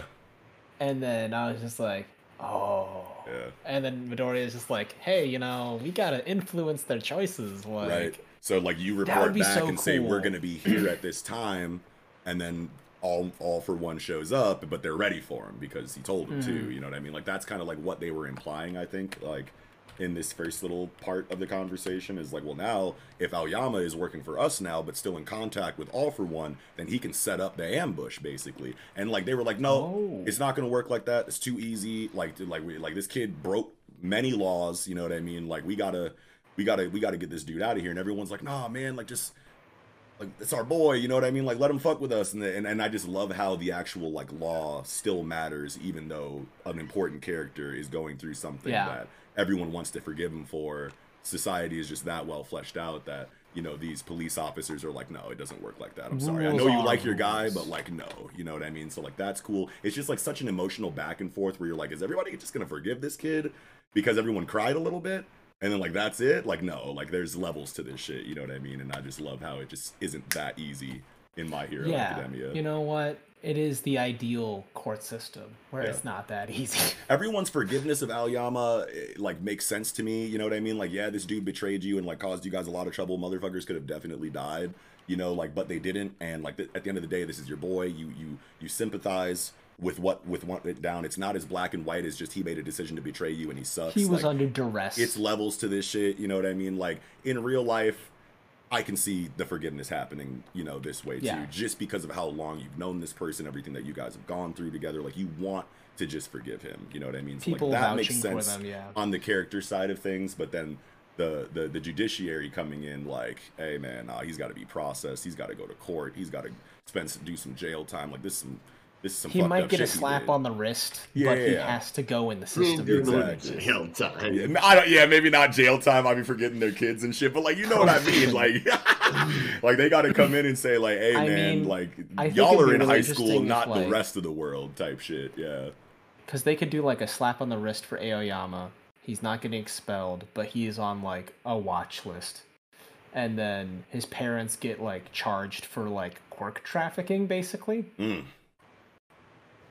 Yeah. There's gonna, there's definitely going to be real adults. consequences. They definitely broke laws to do Yeah, that. Like, mhm. like if quirk marriages are illegal, quirk trafficking is way illegal, especially Yeah. since it's one dude. Yeah, if there's no if there's no like legal consequences for this like shown in like any way, then I'm gonna feel like the story's just like this is the societal aspect is uh, of of how fleshed out the world building has been up to this point is going to start to falter because they're just Yeah. being too soft in the narrative for the sake of characters that we care about, and it's like no, we need this to to to have like real ramifications, like real, you know, legal ones. You know what I mean? In order for the world to still feel real and organic, the way that it's kind of been built up to. So, but yeah, Yeah. Man. Can we What's move that? into the dorm part of the chapter? With, what were you gonna say, Mello? Oh, uh, yeah, no, it's about the dorm area. Go Okay. ahead. Yeah, we move into the dorm part of the chapter where they're kind of like it's post plan. They're talking like, okay, we got our plan now. We better prepare. Like a couple of them are gonna go make some tweaks to their costumes, yeah, and then you know we kind of get the resolve panel where it's like just a small panel of each of their faces all pieced together around the, uh, ugh, you know, we got this shit. Yeah. This one floated through Twitter like crazy, and I was like, I was trying to avoid spoilers. I was like, I'm doing my best. I'm doing my best. I'm being good. I'm being good. Yeah. Um, but I like that. Like people were clowning on them, like, oh yeah, we're all gonna be looking super serious all the time. And then And is like, just like okay, not whatever. threatening at all, and everyone's clowning the this page because it's like, what the fuck, Mineta, y'all really trying to make him look like a thug right now? it's not working. He's hard, Hey. man. He's resolved. He's yeah, ready. is. It's just funny. Absolutely, I'm I'm I'm Hey, with man. it. Like I'm with the shits oh, here. Oh, Like. I'm all for this right now. But that was just funny to see on Twitter that they were like, Motherfuckers is so lame. Get the fuck out of here. He's a here. little lame kid, but Yeah. I, I, you know what? Mineta's still a part of the team, Yeah. and that's what's important. Okay. Hey, I love all my Twitter mutes, man. Let's go. Come on, man. yeah. Twitter mutes, I love you, man. Don't don't get it Nah, twisted. I'm Come getting on, into it. I- I'm, try- I'm trying to, I'm trying to spread my wings. You know, I, I have to get used to it. yeah. Need And then we move the into the best part of the chapter. You know what I'm saying? oh, what's that? Hatsume Oh, Mei. Fucking love her, man. rolling up on the de- the development studio. You know what I'm saying? I just can't wait to see what kind of like tweaks and upgrades she makes to Deku's costume. You know, she's developed her skills more. He's developed his more. Yes. She's gonna be like, "What's so, so what's up? What's up with your current situation? Like, what you got going on?" He's gonna be like, "Well, I got this, this, this, this, this," and she's gonna be like, "Oh, Yeah. let's fucking go!" Yeah. Come out with like 20 gadgets. Like, here you go, here you go, here you go. Yeah, here's the Fajin gadget. Here's the black whip gadget. Here's the fucking float gadget. You know what I mean? Like just down the list. She's gonna have a fucking field day. Yeah, He's gonna be like, you. He's really gonna come out perfect guinea pig." equipped. Yeah, it's know what I'm saying? be Whole- Gonna come out She's kitted. like, I've never had someone equip 20 of my prototypes before. You really are the perfect guinea pig. Yeah, straight up type shit. You know what I mean? Because it's like, man, when was the last time that we saw Hatsume? First of all, I don't even remember how long it's been. Uh, but like Eagle was saying, like she's developed her skill set a significant amount. Surely, we know what Deku's been going through, the conversation that they're going to have, and how their newfound capabilities inside of themselves are going to complement each other when they start working on these new gadgets. It's just gonna feel so good, and I cannot wait to see the drawings of the designs for every Yes. new shit. Is gonna be so tight. Oh, It's gonna be so cool. I'm like Uh, so like, ready. And I feel like Hatsume's equipment has probably grown in leaps and bounds because she's probably been working to maintain like this the the the, the mega school, maybe a little bit of the shuttle system. Like she's Sure. probably been been brought into the loop of that, and they've had the kids doing their thing defending the school from like outside things rescuing people on missions to bring people back to the school to the fortification Yeah. so she's had field tested prototypes Yes. going out there that are like hey the world's a dmz right now Yeah. just demilitarized zone here's some stuff you know uh, you know brass tested field approved so to speak Yeah. Yeah, fuck yeah.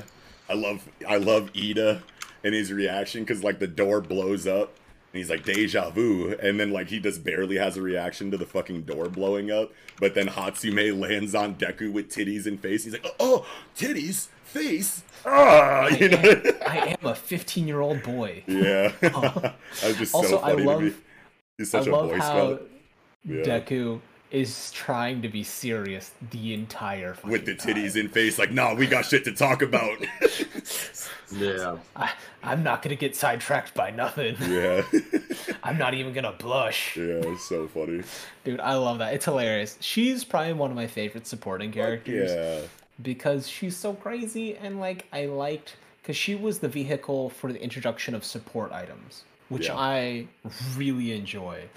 Cause like I don't know, like what's Batman without his utility belt, right? Straight like Straight up. classico. So Yeah. like And you have I to have, you know, James Bond movies always Q. have, you know, the She's dude. that- yeah, yeah, you know, that's his name. Yeah, Q. Yeah, yeah. He's got to, you got to pull up and show all the new gadgets, explain what they do, give them to the hero. You know what I mean? Like she fills that role, and that's always a great role in anything like yeah, that. what I Green mean? Arrow without uh, without his like combo quiver, like Yeah, yeah. Like, you, You gotta have um, gadgets. The Punisher and Microchip. Um, you like, like you can just go down the line in the West. Like they always have Spider-Man that and his web canisters. Yeah, type shit. Yeah, yeah. You always need the guy in the chair. You know what I mean? Yes. Man, Yeah. Fuck yeah. love that stuff. I think that's all I had for Hero this week, though. I don't know. Um, uh, man, did we touch on everything? I think we did for the most part. It Yeah, I had a lot of build up in the previous chapters of like, hey, why did you betray us? Yeah. This is what happened. We were Yeah. threatened. It's under duress. I'm sorry. Yeah. Um, I like that Aoyama, Aoyama kind of has like the correct emotional response. They're like, "Oh, don't beat yourself up," and he's like, "No, no, no. Like Midoriya was in the same boat as me, and uh, he's a good guy about it, and I'm a piece of shit." Yeah, I'm like, straight up.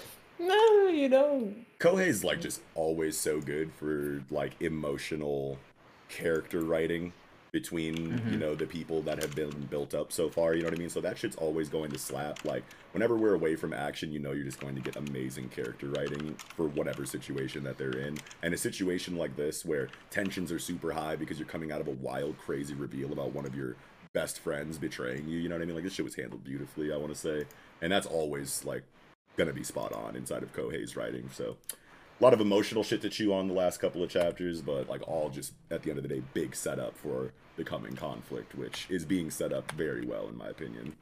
Yeah. I can't wait to see Deku's finalized look where he's done being edgy. yeah, know, I think where he's think- not yeah. being like uh, Jason from Batman, where he has like the mecha Batman suit Oh with the sure, claws, like early '90s, just like yeah, the golden like clawed Batman yeah, yeah, suit. yeah. Uh, it reminded me of that when Deku was like going solo. So I was like, I really want to see like this new. yeah. Final form Deku. Yeah, what is a Deku look like? yeah, straight How up. much more All Might is he gonna be like? Oh yeah, yeah, maybe. Man, I wonder if we will see any hints of All Might in his like final look or next look at the very least. You know what I mean? So that's pretty cool Mhm. to think about too. I want to see what it's like. Hell yeah. But yeah, that's all. I, sure. I, I think I'm. I think I'm good on Hero. That's about all Mhm. I had too. All right. Well, with that, I think we can go ahead and move into the last chapter of the night, the Piece de Resistance, chapter one hundred, chapter one thousand thirty-five of One Piece. Zoro versus King Yu. Let's go. And we actually get a cover story. We're Yeah, going dude. into another limited cover series, number 25, Escape Whole Cake Island. We're going to get the story behind how Germa and everybody escaped Whole Cake Island, which I'm ready. Yeah, you need this because you were like I not this. fucking with this when Jinbei came this. back. Like, what the fuck? How did my mans get out? You know what I'm saying? With Yeah. Big Mom, the Yonko Emperor, Yeah. big bitch on his heels. Yeah, What? Like, she was literally coming in. All right, right. let's Yeah, go. you were. I remember Come on. you were super tight. Like you were so positive that Jinbei was did not make it out of this. and Germa apparently made it out too, so everybody made it out clean when they were supposedly the last line of defense against the raging Yonko. Like, and I think on. Oda knew, like, man, motherfuckers are not gonna know how this makes sense. We gotta give it to him in the cover story. Let's go. We're here. We'll sounds see how it man. goes. But you never know because Pound just like survived scot free in the cover story. You know what I mean? In that one in that one cover page that we got, and, and that kind of shook the block up a little bit too. It's like, what the fuck? Pound lived. What the Yeah, hell? but Pound just kind of like did his thing against Oven and then skirted off and like Yeah. rode away in a boat. Like yeah.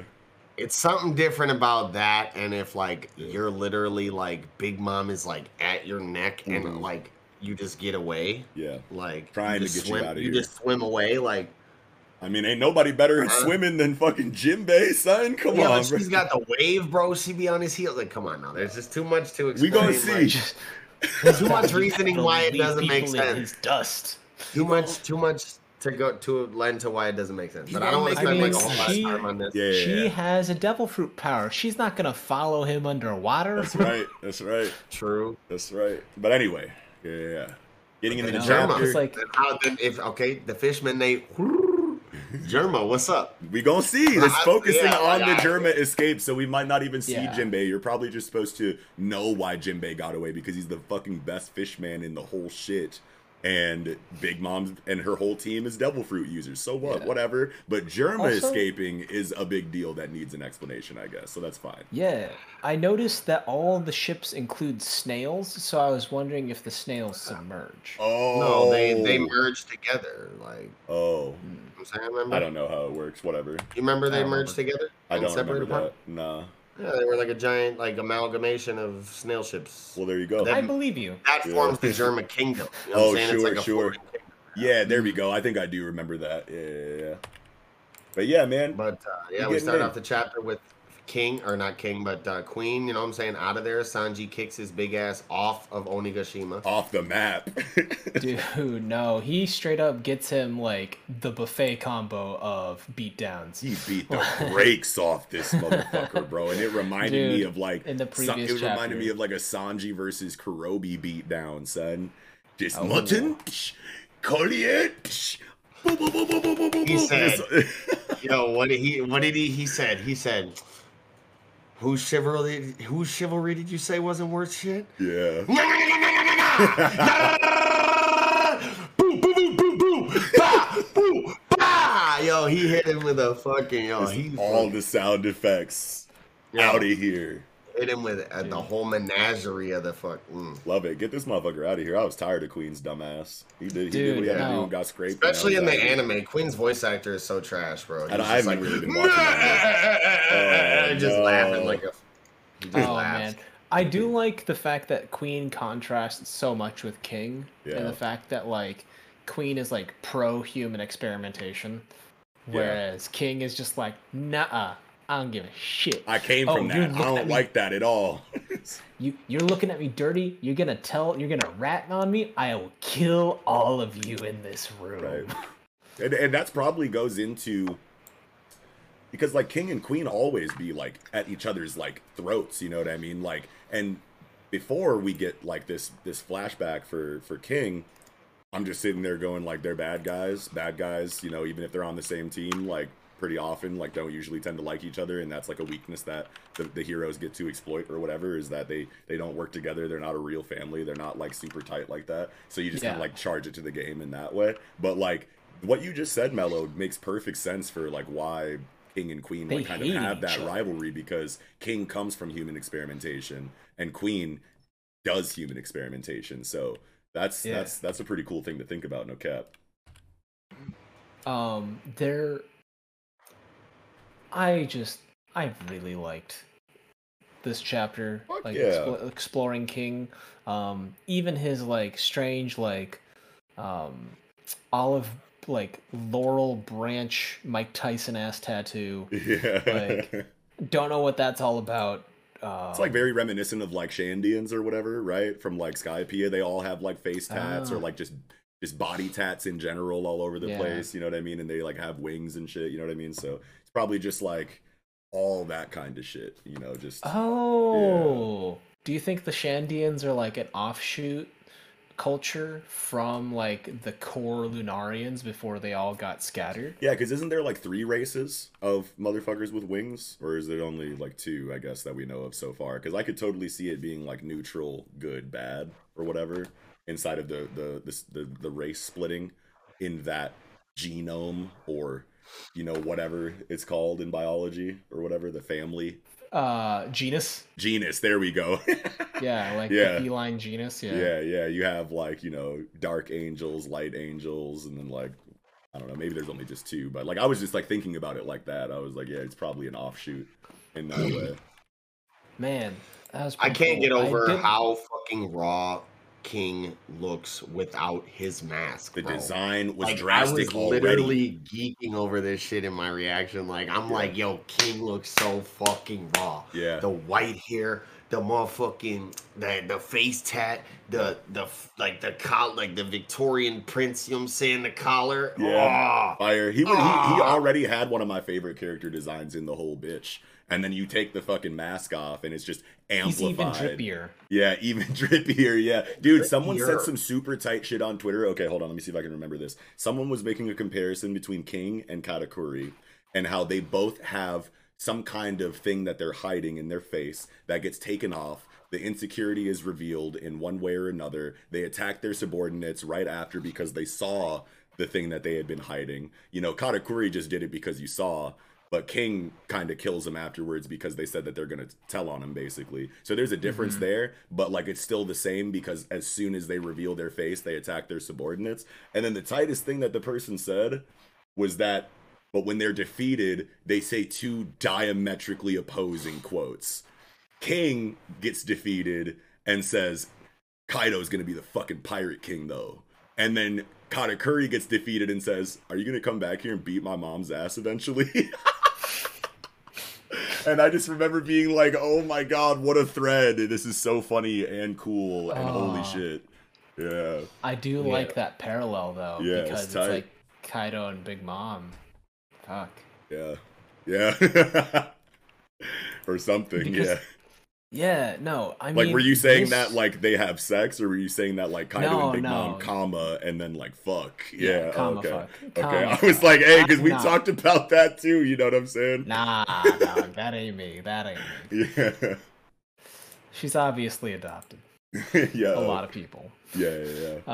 Um, Or no, I think no, I think she really do be hooking up with motherfuckers and having real kids. Big Mom, know. yeah, no. All Yeah. of her all of her children are birthed by her. Yeah, birthed by her. I don't think she's she's bringing anyone in like that. I think she's actually out here smashing. Yeah. Yeah. She's forcing motherfuckers to smash. And then Kiko had, I just remembered by that Kiko Stone. said some super tight shit one time about why she looks so attractive in like flashbacks and like wanted posters or whatever. And it's like, what happened to you? How were you so hot? And then now you're like, you know, you look the way that you do. And I think Kiko, what he said was, what if she never looked hot? And that was just like her um, advertisement of herself to other pirates to make them come try to, you know, get at her because she's bad or whatever and that's how she like racks up these relationships that allow her to birth these combinations of you know royalty or specific races or whatever so that she can Um, just like attract you over to her kingdom and then get you in the bed because it's like if you throw out like how she looks on the wanted poster for real or whatever then they're gonna Ah, be she like was really banging out here, man. Yeah, I know, but like, no, she was definitely really banging. But like, just like the way that Kiko like positioned that, I was like, damn, that would be like Ah, so dude. crazy if that was a thing. Yeah i mean, Yeah, would that be a side effect of her devil fruit ability, where she's like maintaining so many ghosts and spirits that it's like pulling on her and wearing on her like being?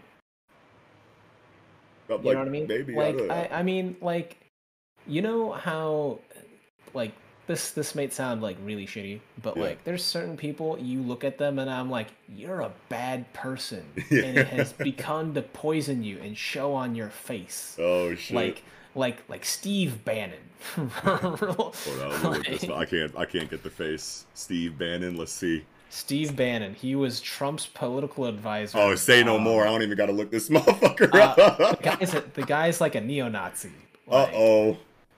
They called him the like the Leni Riefenstahl of of modern propaganda. Oh yeah, this dude looks like he sucks right Yeah, away. Just no, like dead it- it- eyes. It, he looks like a he looks like a Darth Sidious gout. Yeah. Like, yeah, he looks like a son Damn. of a bitch right away. I hate to judge Yeah. people on first glance, but I, hate to got a judge little people on I got a little background for him anyway right before, so I don't feel as bad. But yeah, but like, there's some people out there that like, even if they're like objectively like attractive, sometimes you can just see it on their face, and I'm like, something inside you ruined your outside somehow, and Yeah. even though like nothing's physically changed, yeah, I can see it. like an aura thing. and thing. so I, yeah, and I, I, I, I wonder if that might be a case for Big Mom or something Maybe. like that.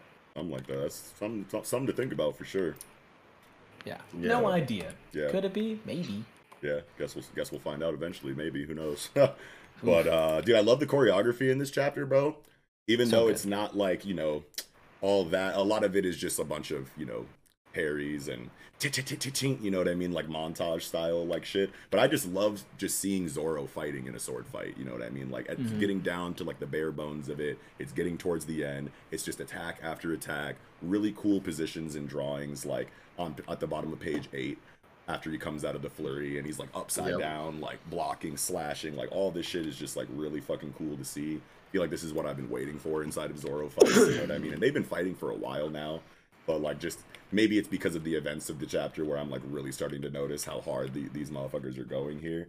But I just like seeing the Zoro techniques, man. It's what you wait for in Zoro fights, Mhm. bro. And we got like a lot of um we got a lot of uh you know techniques that I'd completely forgotten about. Like he goes into this fucking yakodori, I think is like what it is, the bird dance.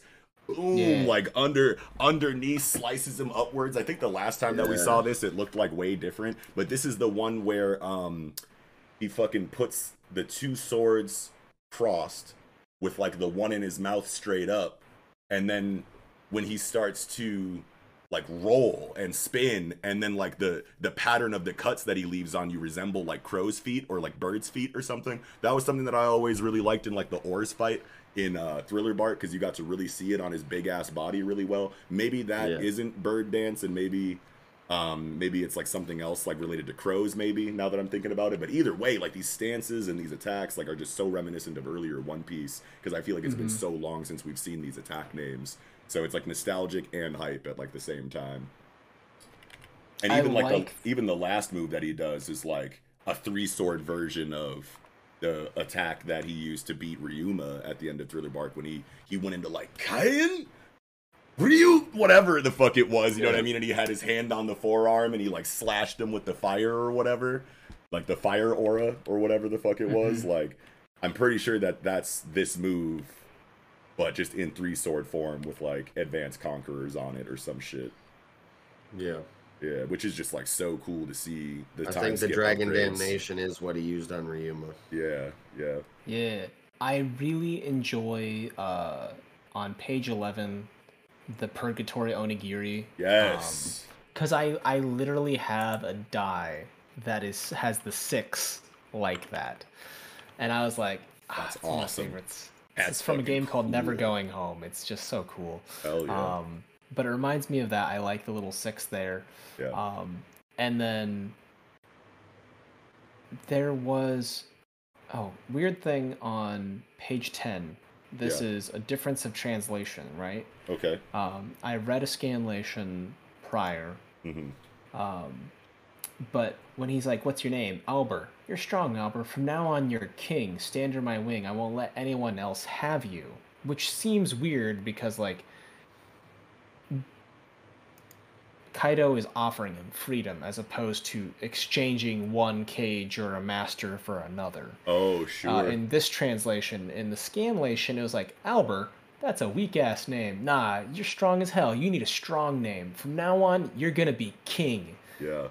And then what does he say after that? That's like, diff- is there a difference? Because in the, I, in the I official, that's basically what I think that's basically what it was in scanlation. Oh, I was don't looking- I, okay. I'm just riffing off the top of my head because I Sure. that's what I remembered as as. But it's just like, nah, Albert, you need a tough name. You need a strong name. yeah, You know, King. That's a great name. I'll you go can do at that. the. I'll go and look at the I'll be as right like, now. and don't you worry, I'll be king of the pirates. Yeah. I actually want to look up this difference now because this does seem like one where you might get a, a a way harder line in the in the fan scan because you're right because in the in Yeah. the official he's he does say stay under my wing I won't let anyone else have you which does kind of imply like you went from one cage to another or one master to another. But Yeah. if he's offering him freedom then like you might want you know something else. There we go. You're too strong for a name like that. Call yourself king. Stand by me and I'll never sell you out Yeah, that's there we it go. that's slapping way harder for me yeah. yeah, I like that. I like that a lot.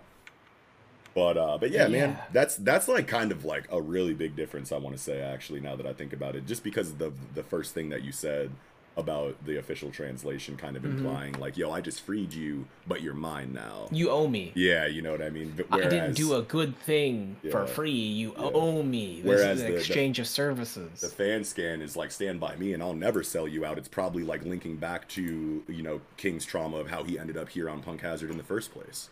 You Yeah. know what I mean? Like He's he was like, probably "Fuck the sold the, fuck out. Yeah, you know what I mean? Like they came and snatched him up and he's like, I'll never do that to you if you roll with me. Yeah, this fan this fan translation is way and better. it would tie to the previous thing, or like, man, wasn't his bounty like 130 million be- be- be- uh, berries? And he just immediately kills them. Yeah. He's like, no, no one's selling me out. Period. Hell no yeah. one.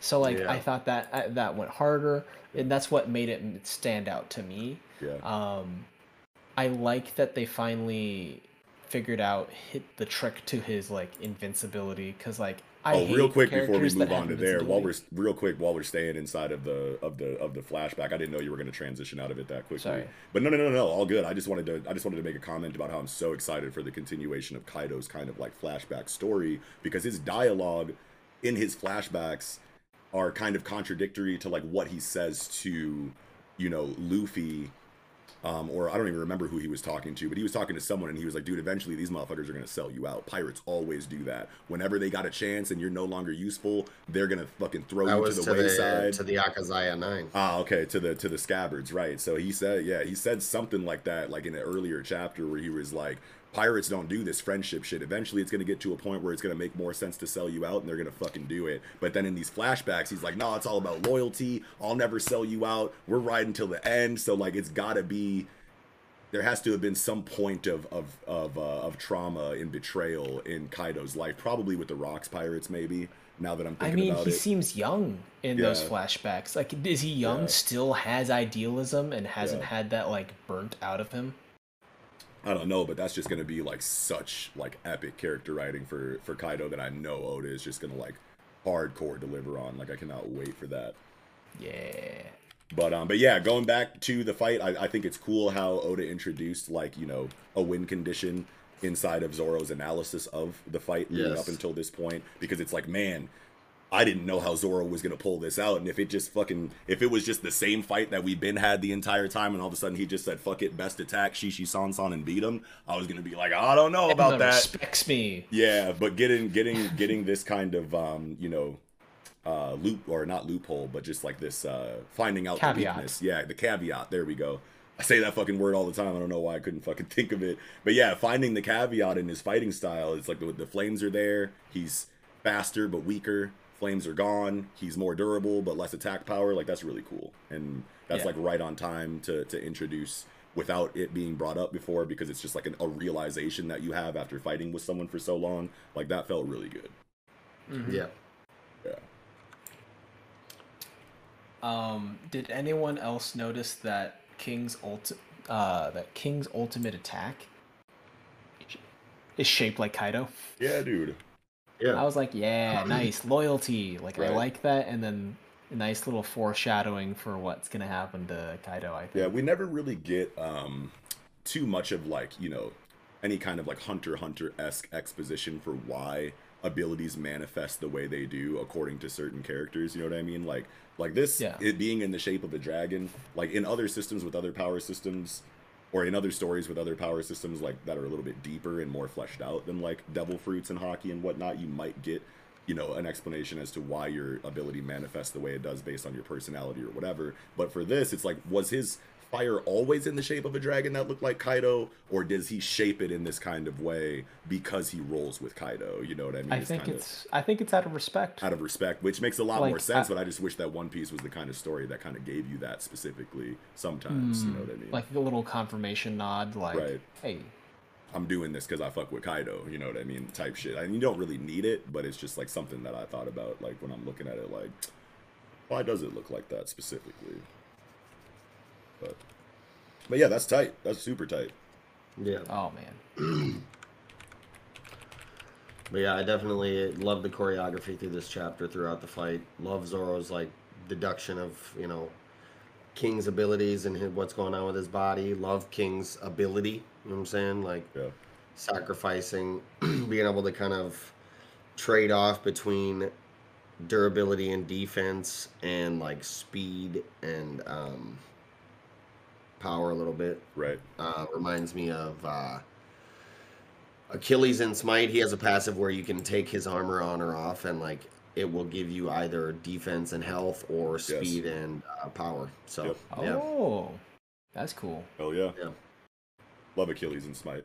But yeah, that's just cool, man. Because it's like I don't know, I, I and I don't have the perfect memory on One Piece, but I feel like caveats like these aren't like introduced all that often as far as like hard rules and conditions on ways to beat your your opponents. It's and it's not ever really like about that too much inside of like One Piece. I feel like it's just like eventually you just get the determination or you get the you know the little boost the Yeah. the, the you know that you need to kind of just like take it home and it's more about like the emotional character writing or like the narrative situation behind the clash that kind of matters more so you don't really need it you know to be too technical in the explanation of fights like you would see in like a hunter hunter or a jujutsu kaisen and it works in one piece. But then whenever it does decide to go a little bit deeper and give you a little bit more layers to the conflict it always feels really good in one piece. So i mean i enjoyed the shit out of this fight even though i, I do kind of i do kind of think that these fights between these Yonko commanders should have been uh, or could have been a little bit longer and I and I would have liked that cuz I'm just like remembering like how long the fights in like in East Blue were, you know what I mean? But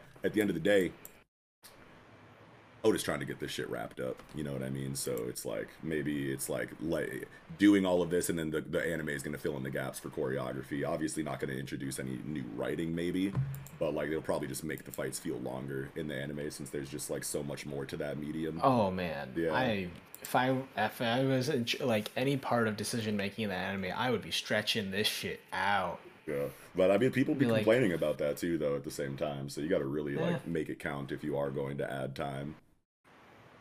Yeah, definitely. like actually put like good amount of like production value into it if you're gonna exchange it out. Right, right.